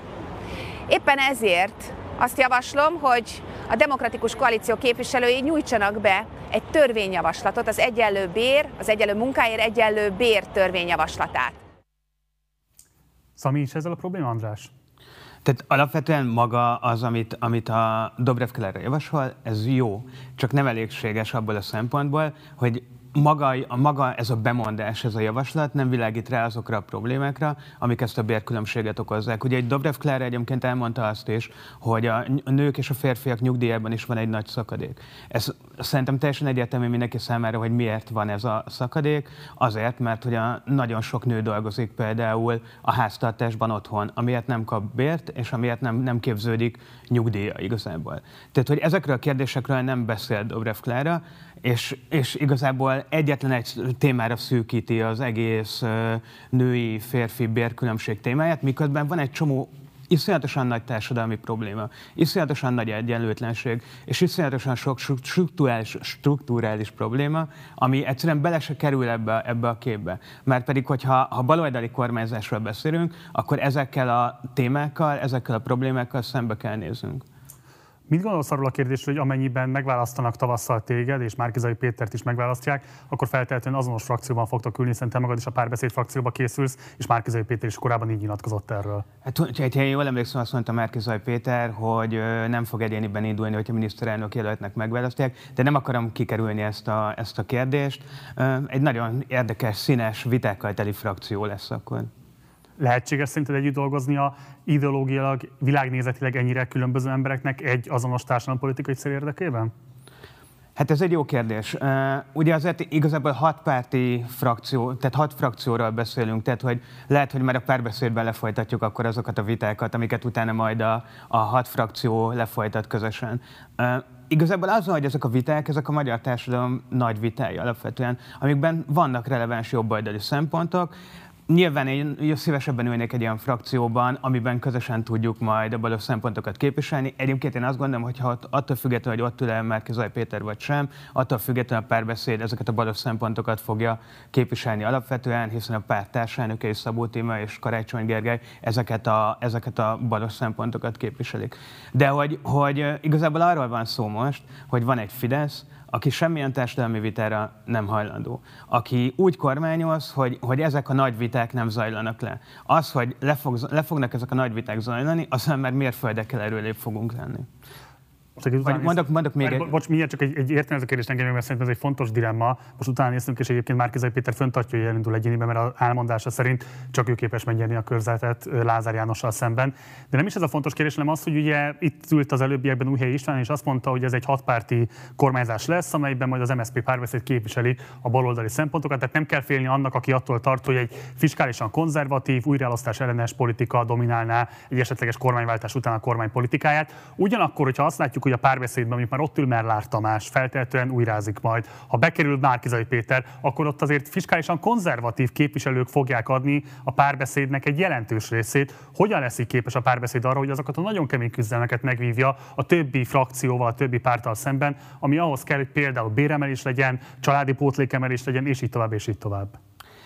Szerintem alapvetően egyébként nem az fog történni, hogy, hogy minden frakció kicsit belül megbeszéli a dolgokat, és akkor kiállhat szószóló mondjuk a hat frakcióból, és ők majd megvitatják a különböző szempontokat valami arányos rendszerben, vagy ilyesmi, hanem az lesz, hogy lesz egy nagy kormánypárt És már mi nem lesz nagy kormánypárt, nem fog összeállni ez a hat párt kormánypárt, de hogy, hogy lesz, egy, lesz, egy, lesz egy olyan vita, amiben az összes képviselő, és hát nyilván nem csak a képviselők, hanem maga a társadalom is. Tehát, hogy most is részt vesznek ezekben a vitákban nem politikusok is, nem politikus emberek is, fogja ezeket a dolgokat megvitatni. Szerintem egyébként a, az MSZP-ben és a párbeszédben van messze a legtöbb baloldali uh, képviselőjelölt, az LMP-vel együtt pedig a messze a legtöbb baloldali és zöld képviselőjelölt, de egyébként más pártokban is vannak olyanok, akik mondjuk egyes résztémákban akár elég erőteljes baloldali gondolatokat visznek. Tehát, hogy, hogy szerintem azt a koalíciót kell megépíteni, és egyébként nem a kormányváltás után kell megépíteni. Tehát mi azon fogunk dolgozni a következő hónapokban, nem csak azon, hogy leváltsuk a Fidesz, hanem azon is, hogy azokban a körzetekben segítsünk, ahol a hozzánk legközelebb álló ö, olyan emberek indulnak, akik baloldali zöld gondolatot képviselnek, és billegő körzetekben vannak, tehát hogy ahol segítség is kell a kormányváltáshoz is, oda elmenjünk mi is dolgozni, és ilyen emberek jussanak be minden nagyobb számban a parlamentben. Ugye a tegnapi vitán Dobrev Klára úgy érvelt, hogy baloldali politikát tartana szükségesnek. Ugye te a 2010 előtti kormányzással és Gyurcsány Ferenc kormányzásával szemben is kritikus voltál főként annak a megszorításai miatt, megszorítási intézkedései miatt. E, mit gondolsz, maga a demokratikus koalíció és Dobrev Klára mutatott-e kellő mélységű reflexiót azzal a politizálással, azzal a kormányzással szemben, ami a 2010 előtti időszakot jellemezte a mostani kampányukban? Szerintem nem. Tehát uh, uh, igazából ugye az én állításom az az, hogy 2006-ban, 2006-tól kezdve az MSZP az nem azért zuhant össze, mert az összödi beszéd elhangzott, hanem azért zuhant össze, mert a 2006-os választási kampány után egy nagyon nagy megszorító csomagot vezetett be, és elvesztette azokat a társadalmi bázisokat, amik addig a politikájának a pilléreit adták.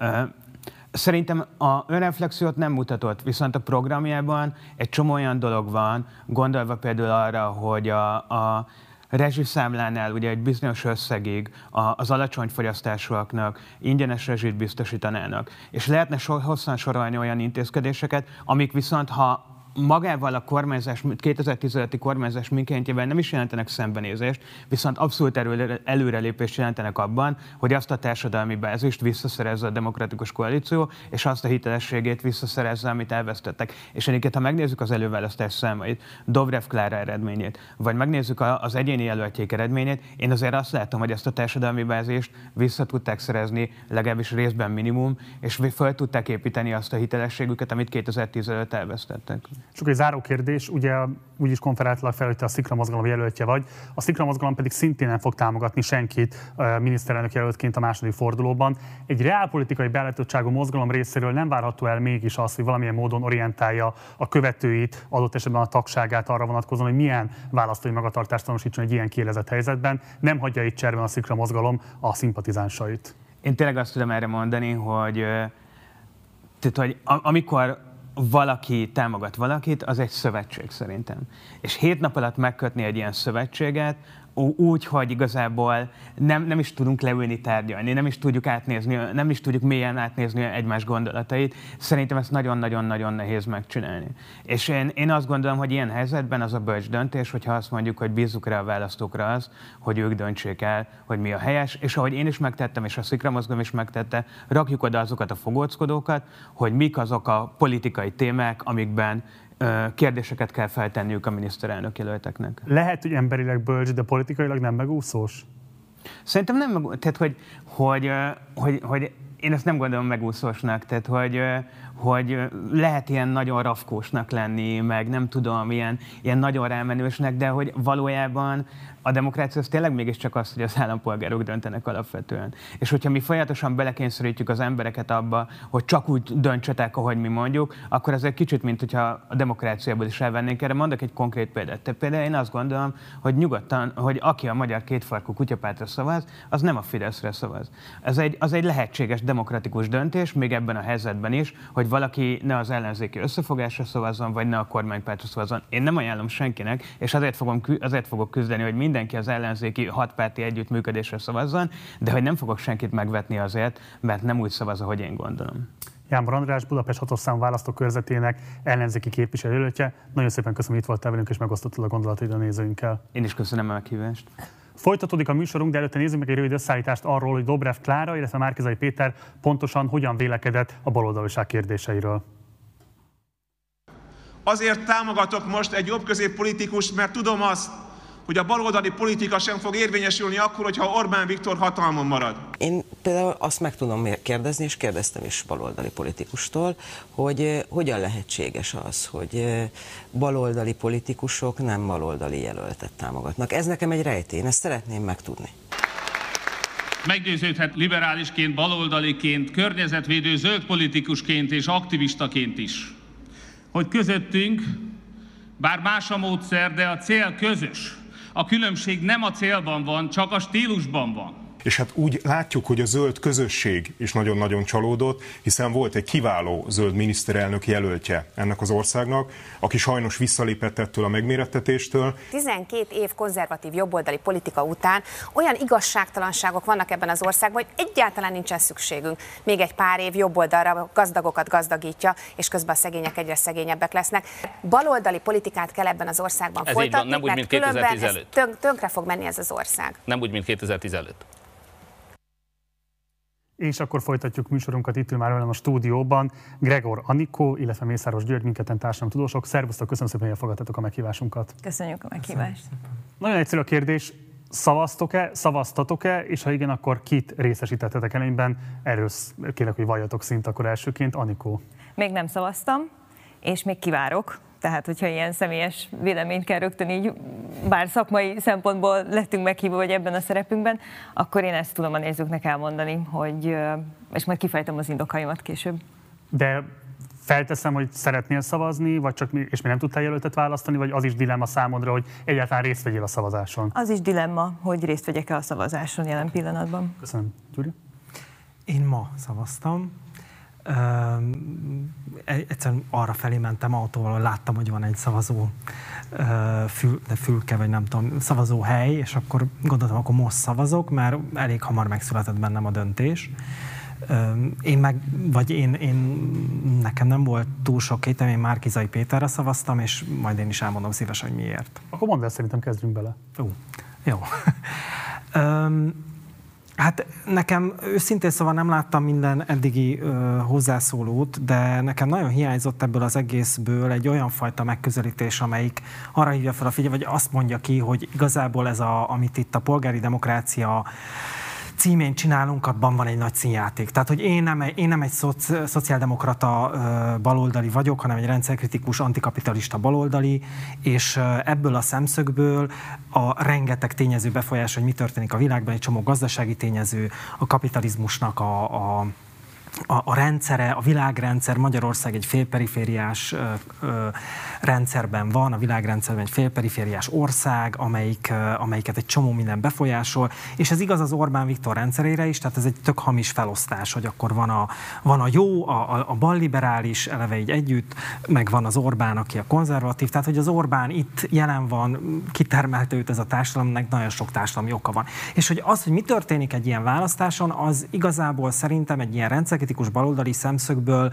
hát olyan sokat nem számít, őszintén szóval. Tehát egy csomó más olyan gazdasági társadalmi folyamat van, amik, amik nagyon hatnak arra, hogy, hogy mit fog, milyen, milyen, milyen lehetőségé lesznek egy politikusnak. Tehát amikor TGM azt mondja, akit nagyon tisztelek és nagyon sok véleményével sokszor tudok azonosulni, hogy itt a meggyőződések azok fontosak, hát szerintem nagyon nem fontosak, hogy mik a meggyőződések, mert nem azok fogják meghatározni, hogy az egyes politikai erőknek mik a meggyőződés, hogy mi fog történni. Tehát rengeteg, mondom, egy csomó gazdasági és egyéb tényező be fogja határolni, hogy mi fog történni. Na most ennek fényében az, hogy oda megy néhány ember az országból és szavaz, és eljátszuk, hogy itt egy demokrácia van, és befolyásoljuk, hogy mi történik, ebben van egy színjáték. Tehát, hogy én, én nagyon sokszor éreztem azt, hogy nem is biztos, hogy egy ilyen antikapitalista baloldali ö, szavazóként nekem szavazni kéne de ez az egyik oldal. Tehát ne, a legszívesebben azt mondom, hogy én nem veszek részt ebben a színjátékban, mert nem sok értelme van.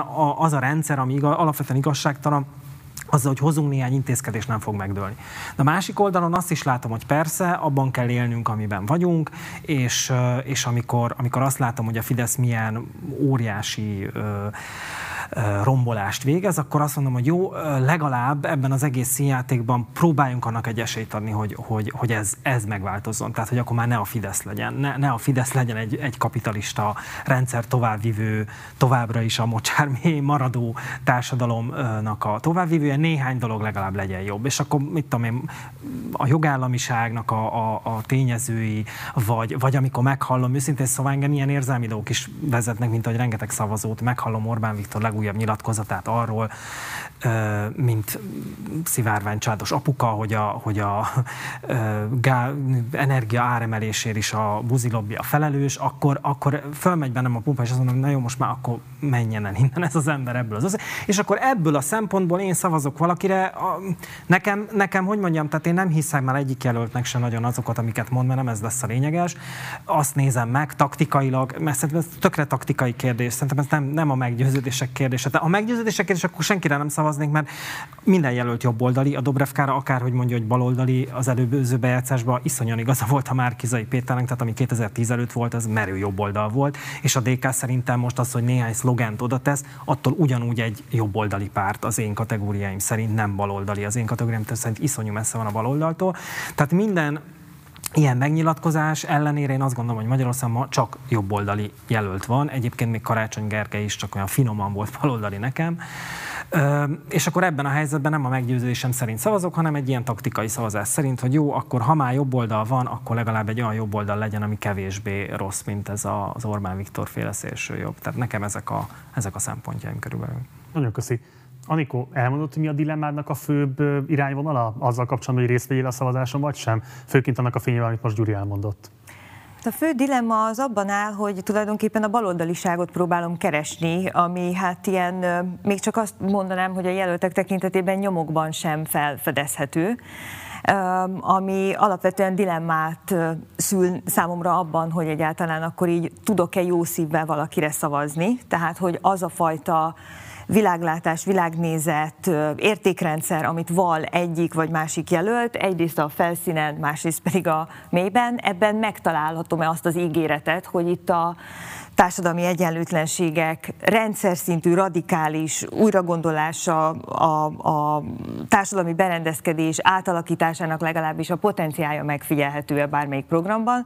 Ugye most, hogy szorít a cipő, Dobrev Klára és a DK felfedezte lelkeméjén a baloldalit, Márkizai Péter soha nem is kereste, tehát hogy igazából így elég egyértelművé válik a helyzet, hogy nagyon nehéz helyzetben vannak azok a szavazók, akik Karácsony Gergely kiesésével, bármennyire is ilyen zöldes sárgás, narancsárgás, pirosas árnyalatokat vett fel a el, el, előző szakaszban ő, mint miniszterelnök jelölt, de mm, valóban gyakorlatilag kiesett egy olyan fontos jelölt, akinek, most, akinek a szavazótáboráért most szemmel láthatóan a DK például mindent megtesz, hogy magához szippantsa ezeket a szavazókat, tehát ennek tudható be szerintem az, hogy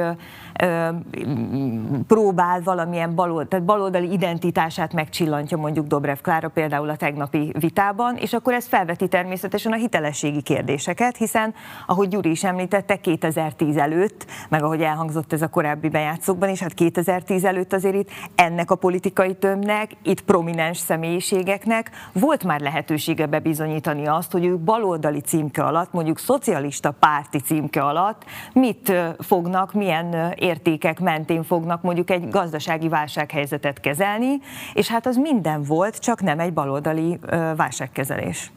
De hogyha Gyurinak igaza van abban, hogy itt azért a, a rendszernek a körülményei, kényszerei alakítják alapvetően azt egyébként, hogy miben élünk, akkor itt igazából az értékválasztásnak van-e bármifajta szerepe? Ugye emellett érveltél te magad is, hogy ezt nem érdemes annyira erőteljesen fetisizálni, mint esetleg azt mások megtették. Erről mit gondolsz, Anikó? Én azt gondolom arról, amit Gyuri mondott, hogy itt nagyon fontos azért azt szintén az asztalra kitenni, hogy az, mert hogy az utóbbi napokban azért a nyilvánosságban is megjelentek azok a, a hangok, nem csak TGM nyomán, hanem mások is képviselték ezt, hogy itt aki baloldaliként akár a Dobrevre, akár Márkizaira szavaz, gyakorlatilag elárulja ezt a baloldaliságot, mert hogy itt két jobboldali jelölt között zajlik, a, vagy egy liberális és egy jobboldali jelölt között zajlik igazából a versengés. Én azt, erről például azt gondolom, hogy ez egy olyan foka a morális ítélkezésnek, aminek nincs itt a, a, a helye most.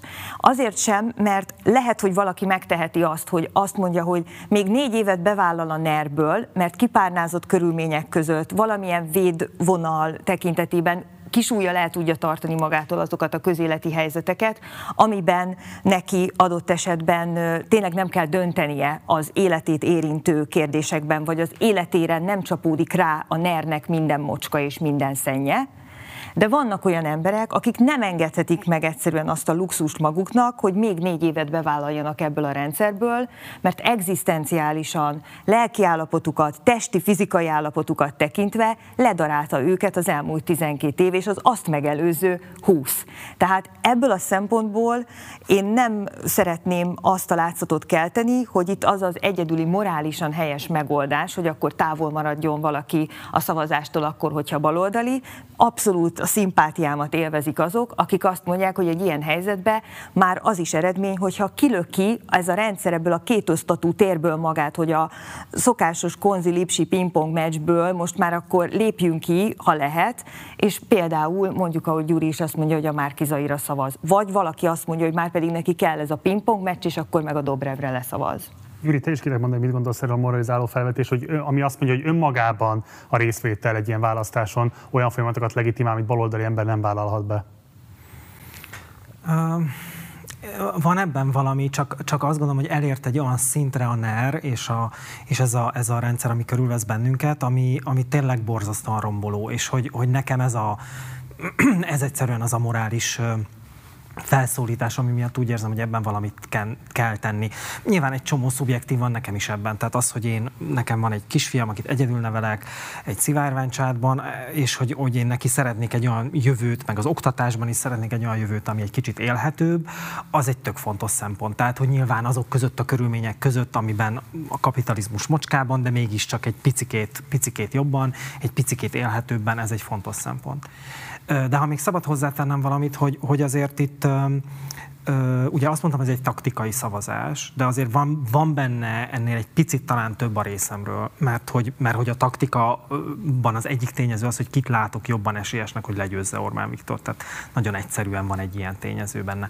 De a másik tényező az is, hogy hogy a Márkizai Péterben pont azért, mert kívülről jött ember, pont azért, mert, mert nem a pártoknak a, az embere, látok egy esélyt pontosan ennek, amit az Anikó mondott az előbb, és ezt tudnék kapcsolódni, hogy, hogy, hogy ennek a kétosztatúságnak, ennek a Gyurcsány-Orbány folyamatos harcnak, hogy ezen, ezen egy túllendülést tudjam tenni. Tehát ez, ezt én borzasztó fontosnak érzem, mert, mert szerintem a Gyurcsány Ferencnek ugyanúgy el kellett volna nagyon régen tűnni a politikai életből, mint mondjuk, mint mondjuk most el kéne az Orbán Viktornak nyilván egyikük sem fog. Tehát ezzel együtt kell élnünk, de van egy esély arra, hogy valahol így kilépjünk ebből a folyamatos ilyen harcból, ami van.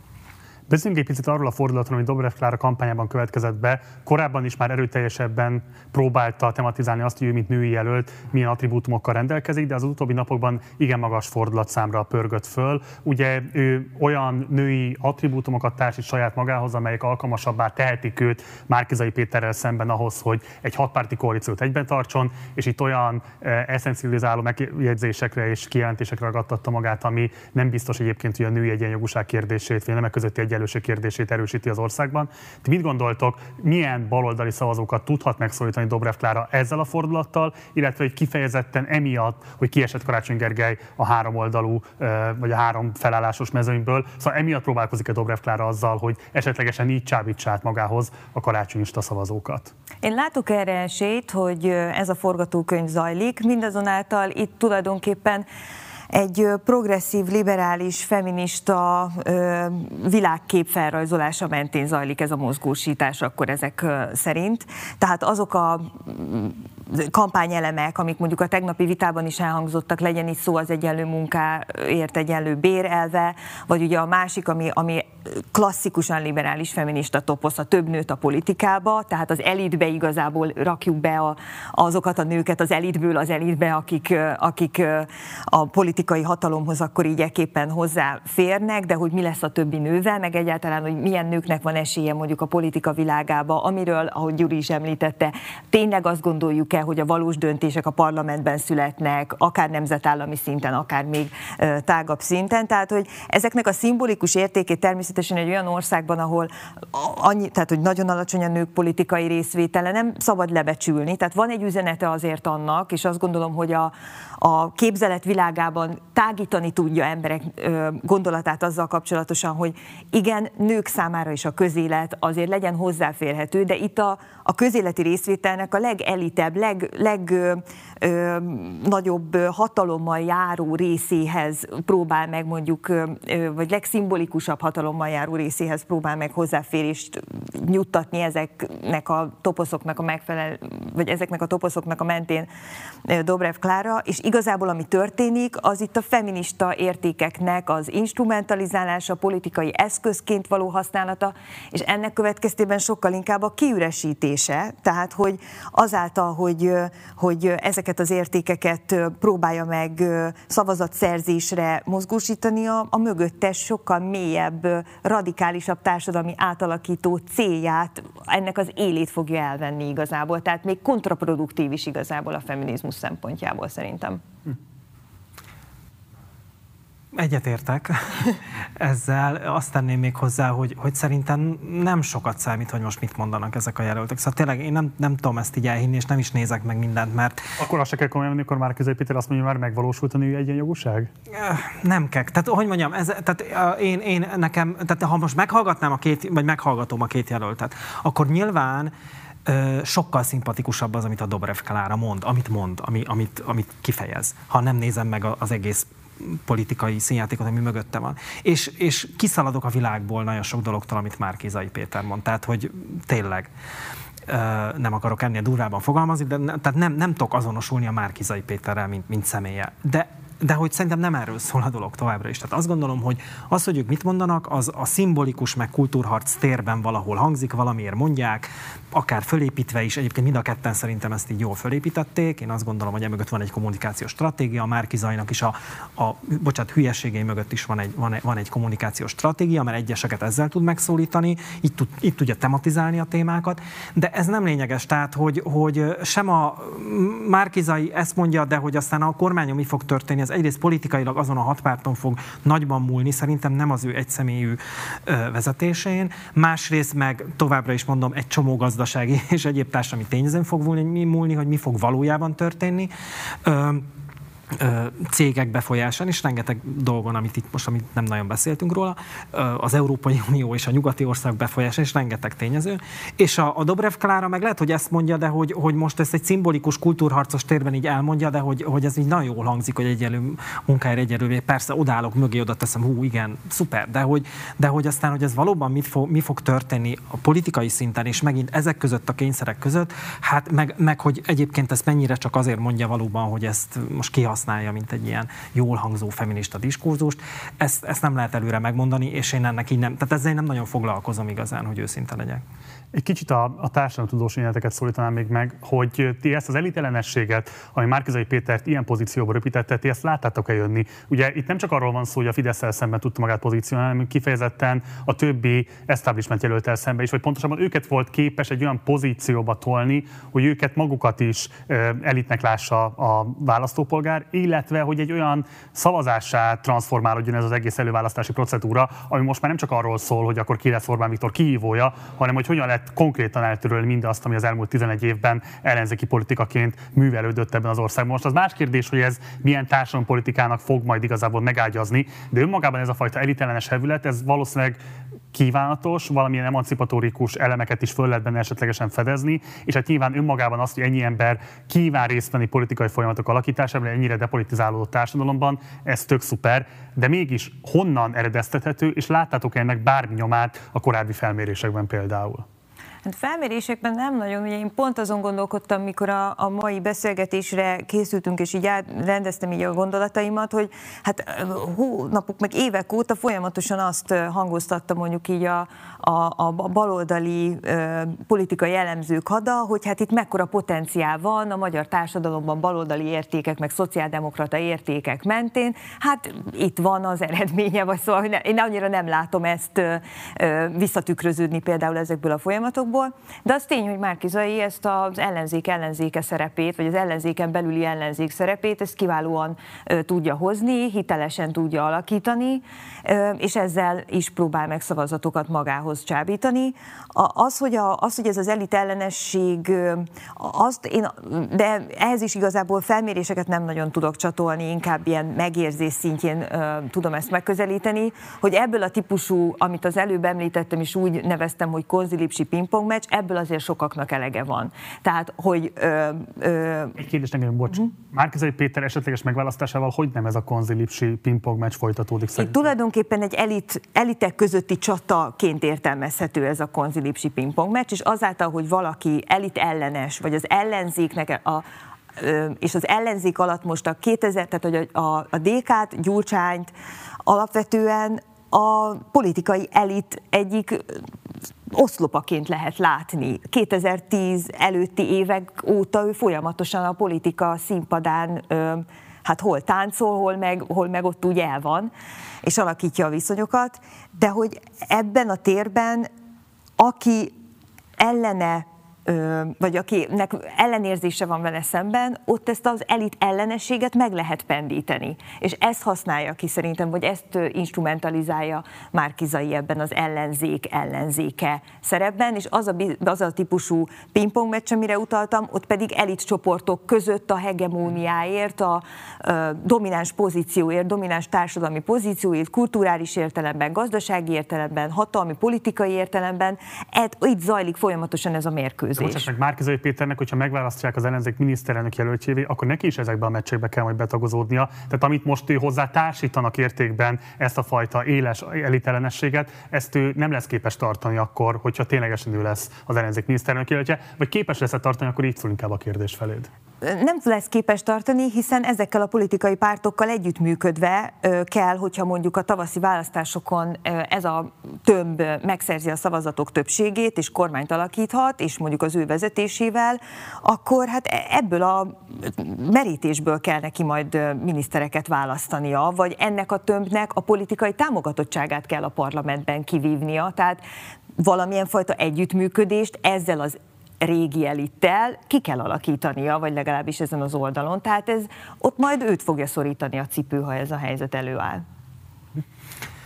Igen, ez az elitellenesség egy izgalmas dolog. Szerintem azért nagyon, én nem vagyok ilyen kvantitatív társadalomtudós, tehát nem tudok erre felméréseket, de azért ugye a, a diskurzusokban érzékelhető szerintem folyamatosan, főleg a politikai elittel való szembenállás, és bizonyos értelemben érthető módon is. Tehát nagyon sokszor lehet ezt hallani ilyen Facebook hozzászólás, hogy egyik kutya másik el, rengeteg ilyen komment van, ami az egész politikai elit felé irányul. És valóban egy kívülről jött ember az nagyon jól tudja magát pozícionálni ezekben a diskurzusokban, mert ő nem ahhoz az elithez tartozik.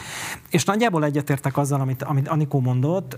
Azt azért hozzáteszem, hogy itt hogy azért ez az elitek közötti harc, ez azért ennek van egy ilyen, egy ilyen tényszerű anyagi része is, tehát hogy tényleg itt, és ezt is említette, hogy tényleg itt anyagi pozíciókért, meg, meg, meg konkrét forrásokért és erőforrásokért is folyik a harc, és ez mindig is látszott a politikai térben, hogy, hogy, hogy ez is történik. Na most ebből a szempontból viszont én azt gondolom, hogy ha jön egy kívülről jött ember, és nem akarom túldimenzionálni, hogy mit tud tenni a, a Márkizai Péter, de hogy, hogy van egy, mégiscsak egy miniszterelnök, akinek lesz egy kontrollja sok minden fölött, és ő ki fogja tudni mondani, hogy bocsi, de most ti, azért, mert most a ti embereitek, azért ne kapjátok csak meg ezt a pozíciót, hanem mondjuk legyen olyan, aki, amit ő önkormányzati, most, hogy ez igazán nem, nem tudom, polgármesterként is elvileg azt mondja, hogy képvisel, hogy kapja meg a legalkalmasabb. Most nem azt mondom, hogy nem kell játszmákat itt lejátszani, nem lesz itt iszonyú nagy lobbizás, de mégis azt gondolom lesz egy nagyobb esély arra, hogy ezek a fajta pozicionálások legalább kevésbé tudja, legalább egy kicsit kevésbé tudjanak működni. Nagy illúzióim nincsenek ismét csak, de hogy, hogy én több esélyt látom annak, annak, mint hogyha egy egyébként jól beágyazott, egy pártban is nagyon jól beágyazott jelölt nyer. És én tudom, hogy nagyon sok pártokhoz a szimpatizáló ismerősöm mondja azt, hogy de hát egy időzített bomba már kizaj, meg pont az évnek kívül áll, kormányválság okozhat meg egyebek. Ezt biztos, hogy ebben van egy ilyen szempont is, elfogadom ezt, akik így érvelnek mondjuk, de azt is látom, hogy ebben lehet egy előny is. Tehát pont azzal, hogy ő, ő neki, őnek ez mégiscsak lesz egy ilyen, tehát valamiféle pozíció, amiből ő kimondhat dolgokat, ott van egy esélye annak, és én, én nem bánom, hogy egy kicsit most a pártok megijedtek, szóval én látom ezt az ijegységet, én, én lehet, hogy ilyen baloldaliként, rendszerkritikus baloldaliként a pártokban annyira nem hiszek, egyrészt, másrészt meg azt, abban az is, azt is látom, az elmúlt tíz év ellenzéki teljesítménye borzasztó volt, tehát ennek fényében egy kicsit ezek a pártok megérnek, szerintem az úgy, úgy jó, és ebből még valami jó is kisülhet, ezt gondolom erről. Jól érzem, vagy jól érzékelem, hogy te igazából azért támogatod Márkizai Pétert, hogy azokat az ellenzéki struktúrákat, amelyek bemerővítették ezt az oldalt, ezt most igazából totálisan megbolygassa? Hát totálisan nem tudja megbolygatni, nem. Nem azért. Mondom, taktika, tehát több okból támogatom. Taktikailag támogatom, mert nagyobb esélyt látom annak, hogy ő bele kevésbé lehet ráépíteni azt a diskurzust, amire a Fidesz építette a, a propagandáját. Ö, a, az egyik oldalon, a másik oldalon meg több szavazót tud szerintem megszólítani, nyilván el is lehet vitatkozni, én ezt így látom. A másik oldalon pedig azért, mert azt gondolom, hogy nem megbolygatni vagy felbolygatni, de legalább legalább megpiszkálni azt a struktúrát, ami egy nagyon kialakult, kétosztatú, ö, ilyen ö, liberális konzi hegemónia harc, amit az Anikó említett, azt legalább egy kicsit meg tudja bolygatni, aminek van egy ilyen kultúrharc oldala is, amit szintén meg tud egy kicsit bolygatni, meg van egy ilyen materiális, ilyen anyagi oldala, hogy a pozícióknak, a, meg az erőforrásoknak a megszerzése. Bocs, hogyha a rendszerkritikus pozícióból bolygatja meg, akkor a szétesés után nyilvánvalóan egy újra struktúrálódás fog bekövetkezni szükségszerűen, ami adott esetben azt is eredményezheti, hogy sokkal erősebbek lesznek majd ezek a pozíciók, mint amelyek jelenleg. Erre mit gondolsz? Jogos felvetés, nem, tehát hogy, hogy jövő, ilyen jövőben jóslatokban nehéz belebocsátkozni.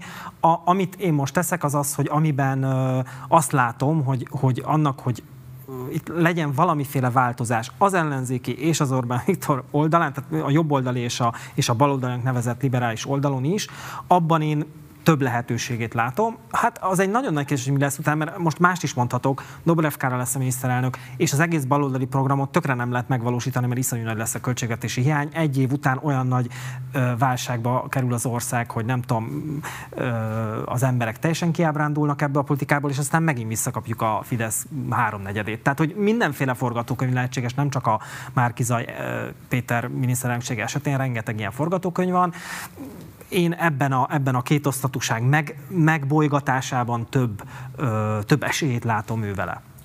Két kérdésem van még hozzátok. Az egyik az így szól, hogy mit gondoltok arról a jelenségről, hogy egész egyszerűen azt lehet látni, hogy ezek a rendszerkritikus, szubverzív politikai követelések és gondolatok, ezek nem képesek igazán széles körben hatni a magyar társadalomban, és ehhez képest Márkizai Péternek a fölbukkanása most olyan korosztályokat vonz be a politikába, amelyek távol vannak tőle, nem foglalkoznak vele, és erre vonatkozom mondjuk nincsen semmifajta empirikus tudásunk, de még az is lehet, hogy olyan társadalmi rétegeket is megszólítanak még, akik alapvetően inkább az alsó jövedelmi osztályukhoz tartoznak, és esetleg kevésbé aktívak politikailag, de mondom, ez most abszolút spekuláció tehát ezt nem tudnám bizonyítani. Azt viszont lehet igazolni, hogy ténylegesen tömegesen állnak ott 20-as, adott esetben a 10-es évek végén járó fiatal emberek. Szóval mit gondoltok, ha látható, hogy van ott egy ilyen, van itt egy ilyen generációs megmozdulás, miért nem képes a rendszerkritikus baloldal ezeket az embereket legalább ilyen lelkesültséggel eltölteni, vagy őket valamilyen módon mobilizálni? Hát itt akkor tényleg az önkritika ideje is eljön ebből a szempontból. Tehát ezt örülök is, hogy felvetetted, mert én is szerettem volna behozni a beszélgetésbe hogy ha valóban elfogadjuk mondjuk azokat az empirikus alapfeltevéseket, hogy itt lenne táptalaja egyébként egy szociáldemokrata ö, ö, programnak vagy politikának, most vonatkoztassunk el attól, hogy egyébként ez a globális térben mennyire ö, van ennek lehetősége Magyarországon, de hogy, hogy vajon azok a problémák, vajon azokon a nyelvezet, vagy azon a nyelvezeten, amiről erről beszélünk, állandóan nehézségekbe ütközünk akkor, amikor szeretnénk megvilágítani azt, hogy mit jelentene tulajdonképpen emberek közötti viszonyok tekintetében egy olyan világnak az elképzelése, amely alapvetően baloldali értékek alapján működik. Ebben, hogy ezt nem teszi elképzelhetővé, vagy valamilyen utopisztikus, a jövőben soha ebben nem következő állapotként írja le sokszor a rendszerkritikus baloldal, és igazából amibe beleszalad, az egy ilyen defetista, tegyük fel a kezünket, nem lehet csinálni semmit, és hát akkor minden az enyészeté lesz, és akkor ne csináljunk semmit. Ennek nincsen kifutása. Tehát, hogy ezzel tényleg nem lehet mozgalmat építeni, hogy gyere, építsd velünk, nem lesz a végén semmi változás, de azért tolt bele az energiádat. És pontosan az a remény, amit Márkizai feldobott most, mint az ő pusztán a megjelenésével, pusztán azzal, hogy egy ilyen emberarcú, jobboldali figuraként pozícionálja magát ebben a térben, már tud mozgatni embereket. Tehát már az, hogy az, amit ő fel ö, dob, mint lehetőséget, az már fiatalokat aktivitásra ösztönöz, ebből én azt gondolom, hogy igazából tanulnia kellene a rendszerkritikus baloldalnak, hogy hogy lehet akkor tényleg aktivitásra ösztönözni a fiatalokat is. Nem csak őket, hanem őket is. Hú, hát ez egy nagyon nehéz kérdés, meg ez borzasztóan összetett szerintem. Részben egyetértek ezzel, amit, amit Anikó mondott, de hogy hogy ez miért van így, én ugye pedagógiával is foglalkozom, és ugye szoktam azt mondani, hogy a kapitalizmusnak van egy pedagógiája, szóval hogy annyira befolyásolja a gondolkodásunkat, hétköznapjainkat, hogy, hogy nehéz, nehéz látni valami más, nehéz látni valami alternatívát. És akkor nyilván azok a diskurzusok erősödnek meg, amit, amik hát ezt a rendszert fogják erősíteni, és, és nagyon izgalmas látni azt, hogy akár azok is, akiknek, akiknek eleve az a rendszer, amiben élünk rossz, azok is alapvetően odállnak a jobboldali konzervatív ideológiák mellé, mert valójában ezekben van egy illúzió, illuzórikus utópia. Tehát, hogy, hogy az, hogy az érdemek szerint haladunk előre a társadalomba, amit hát ilyen basic társadalomtudományi tudás, ez nem így van, de mégiscsak ebbe hiszünk, meg hogy aki küzd, az valóban ki tud ö, törni, meg nem tudom, tehát ezek a fajta mondatok, ezek, ezek adott esetben olyan társadalmi osztályokban is ö, ö, kapaszkodók, amik, amik ahol, ahol valójában nem, nem, az emberek azok, azok nem, tehát hogy nem, nem fognak ezek mentén előre haladni. Miközben nagyon sok ember meg tökre átlátja a szituációt, tehát hogy azt is nem gondolom, hogy mindenki valami hamis tudatban élne, de hogy azt gondolom, sok ember átlátja a szituációt, de de mégis azt gondolom, hogy van, van egy ilyen ö, ö, vonzódás ahhoz, ahhoz, hogy van egy vonzódás az erőhöz, ez nagyon sokszor látszik a nemzetközi politikában is, tehát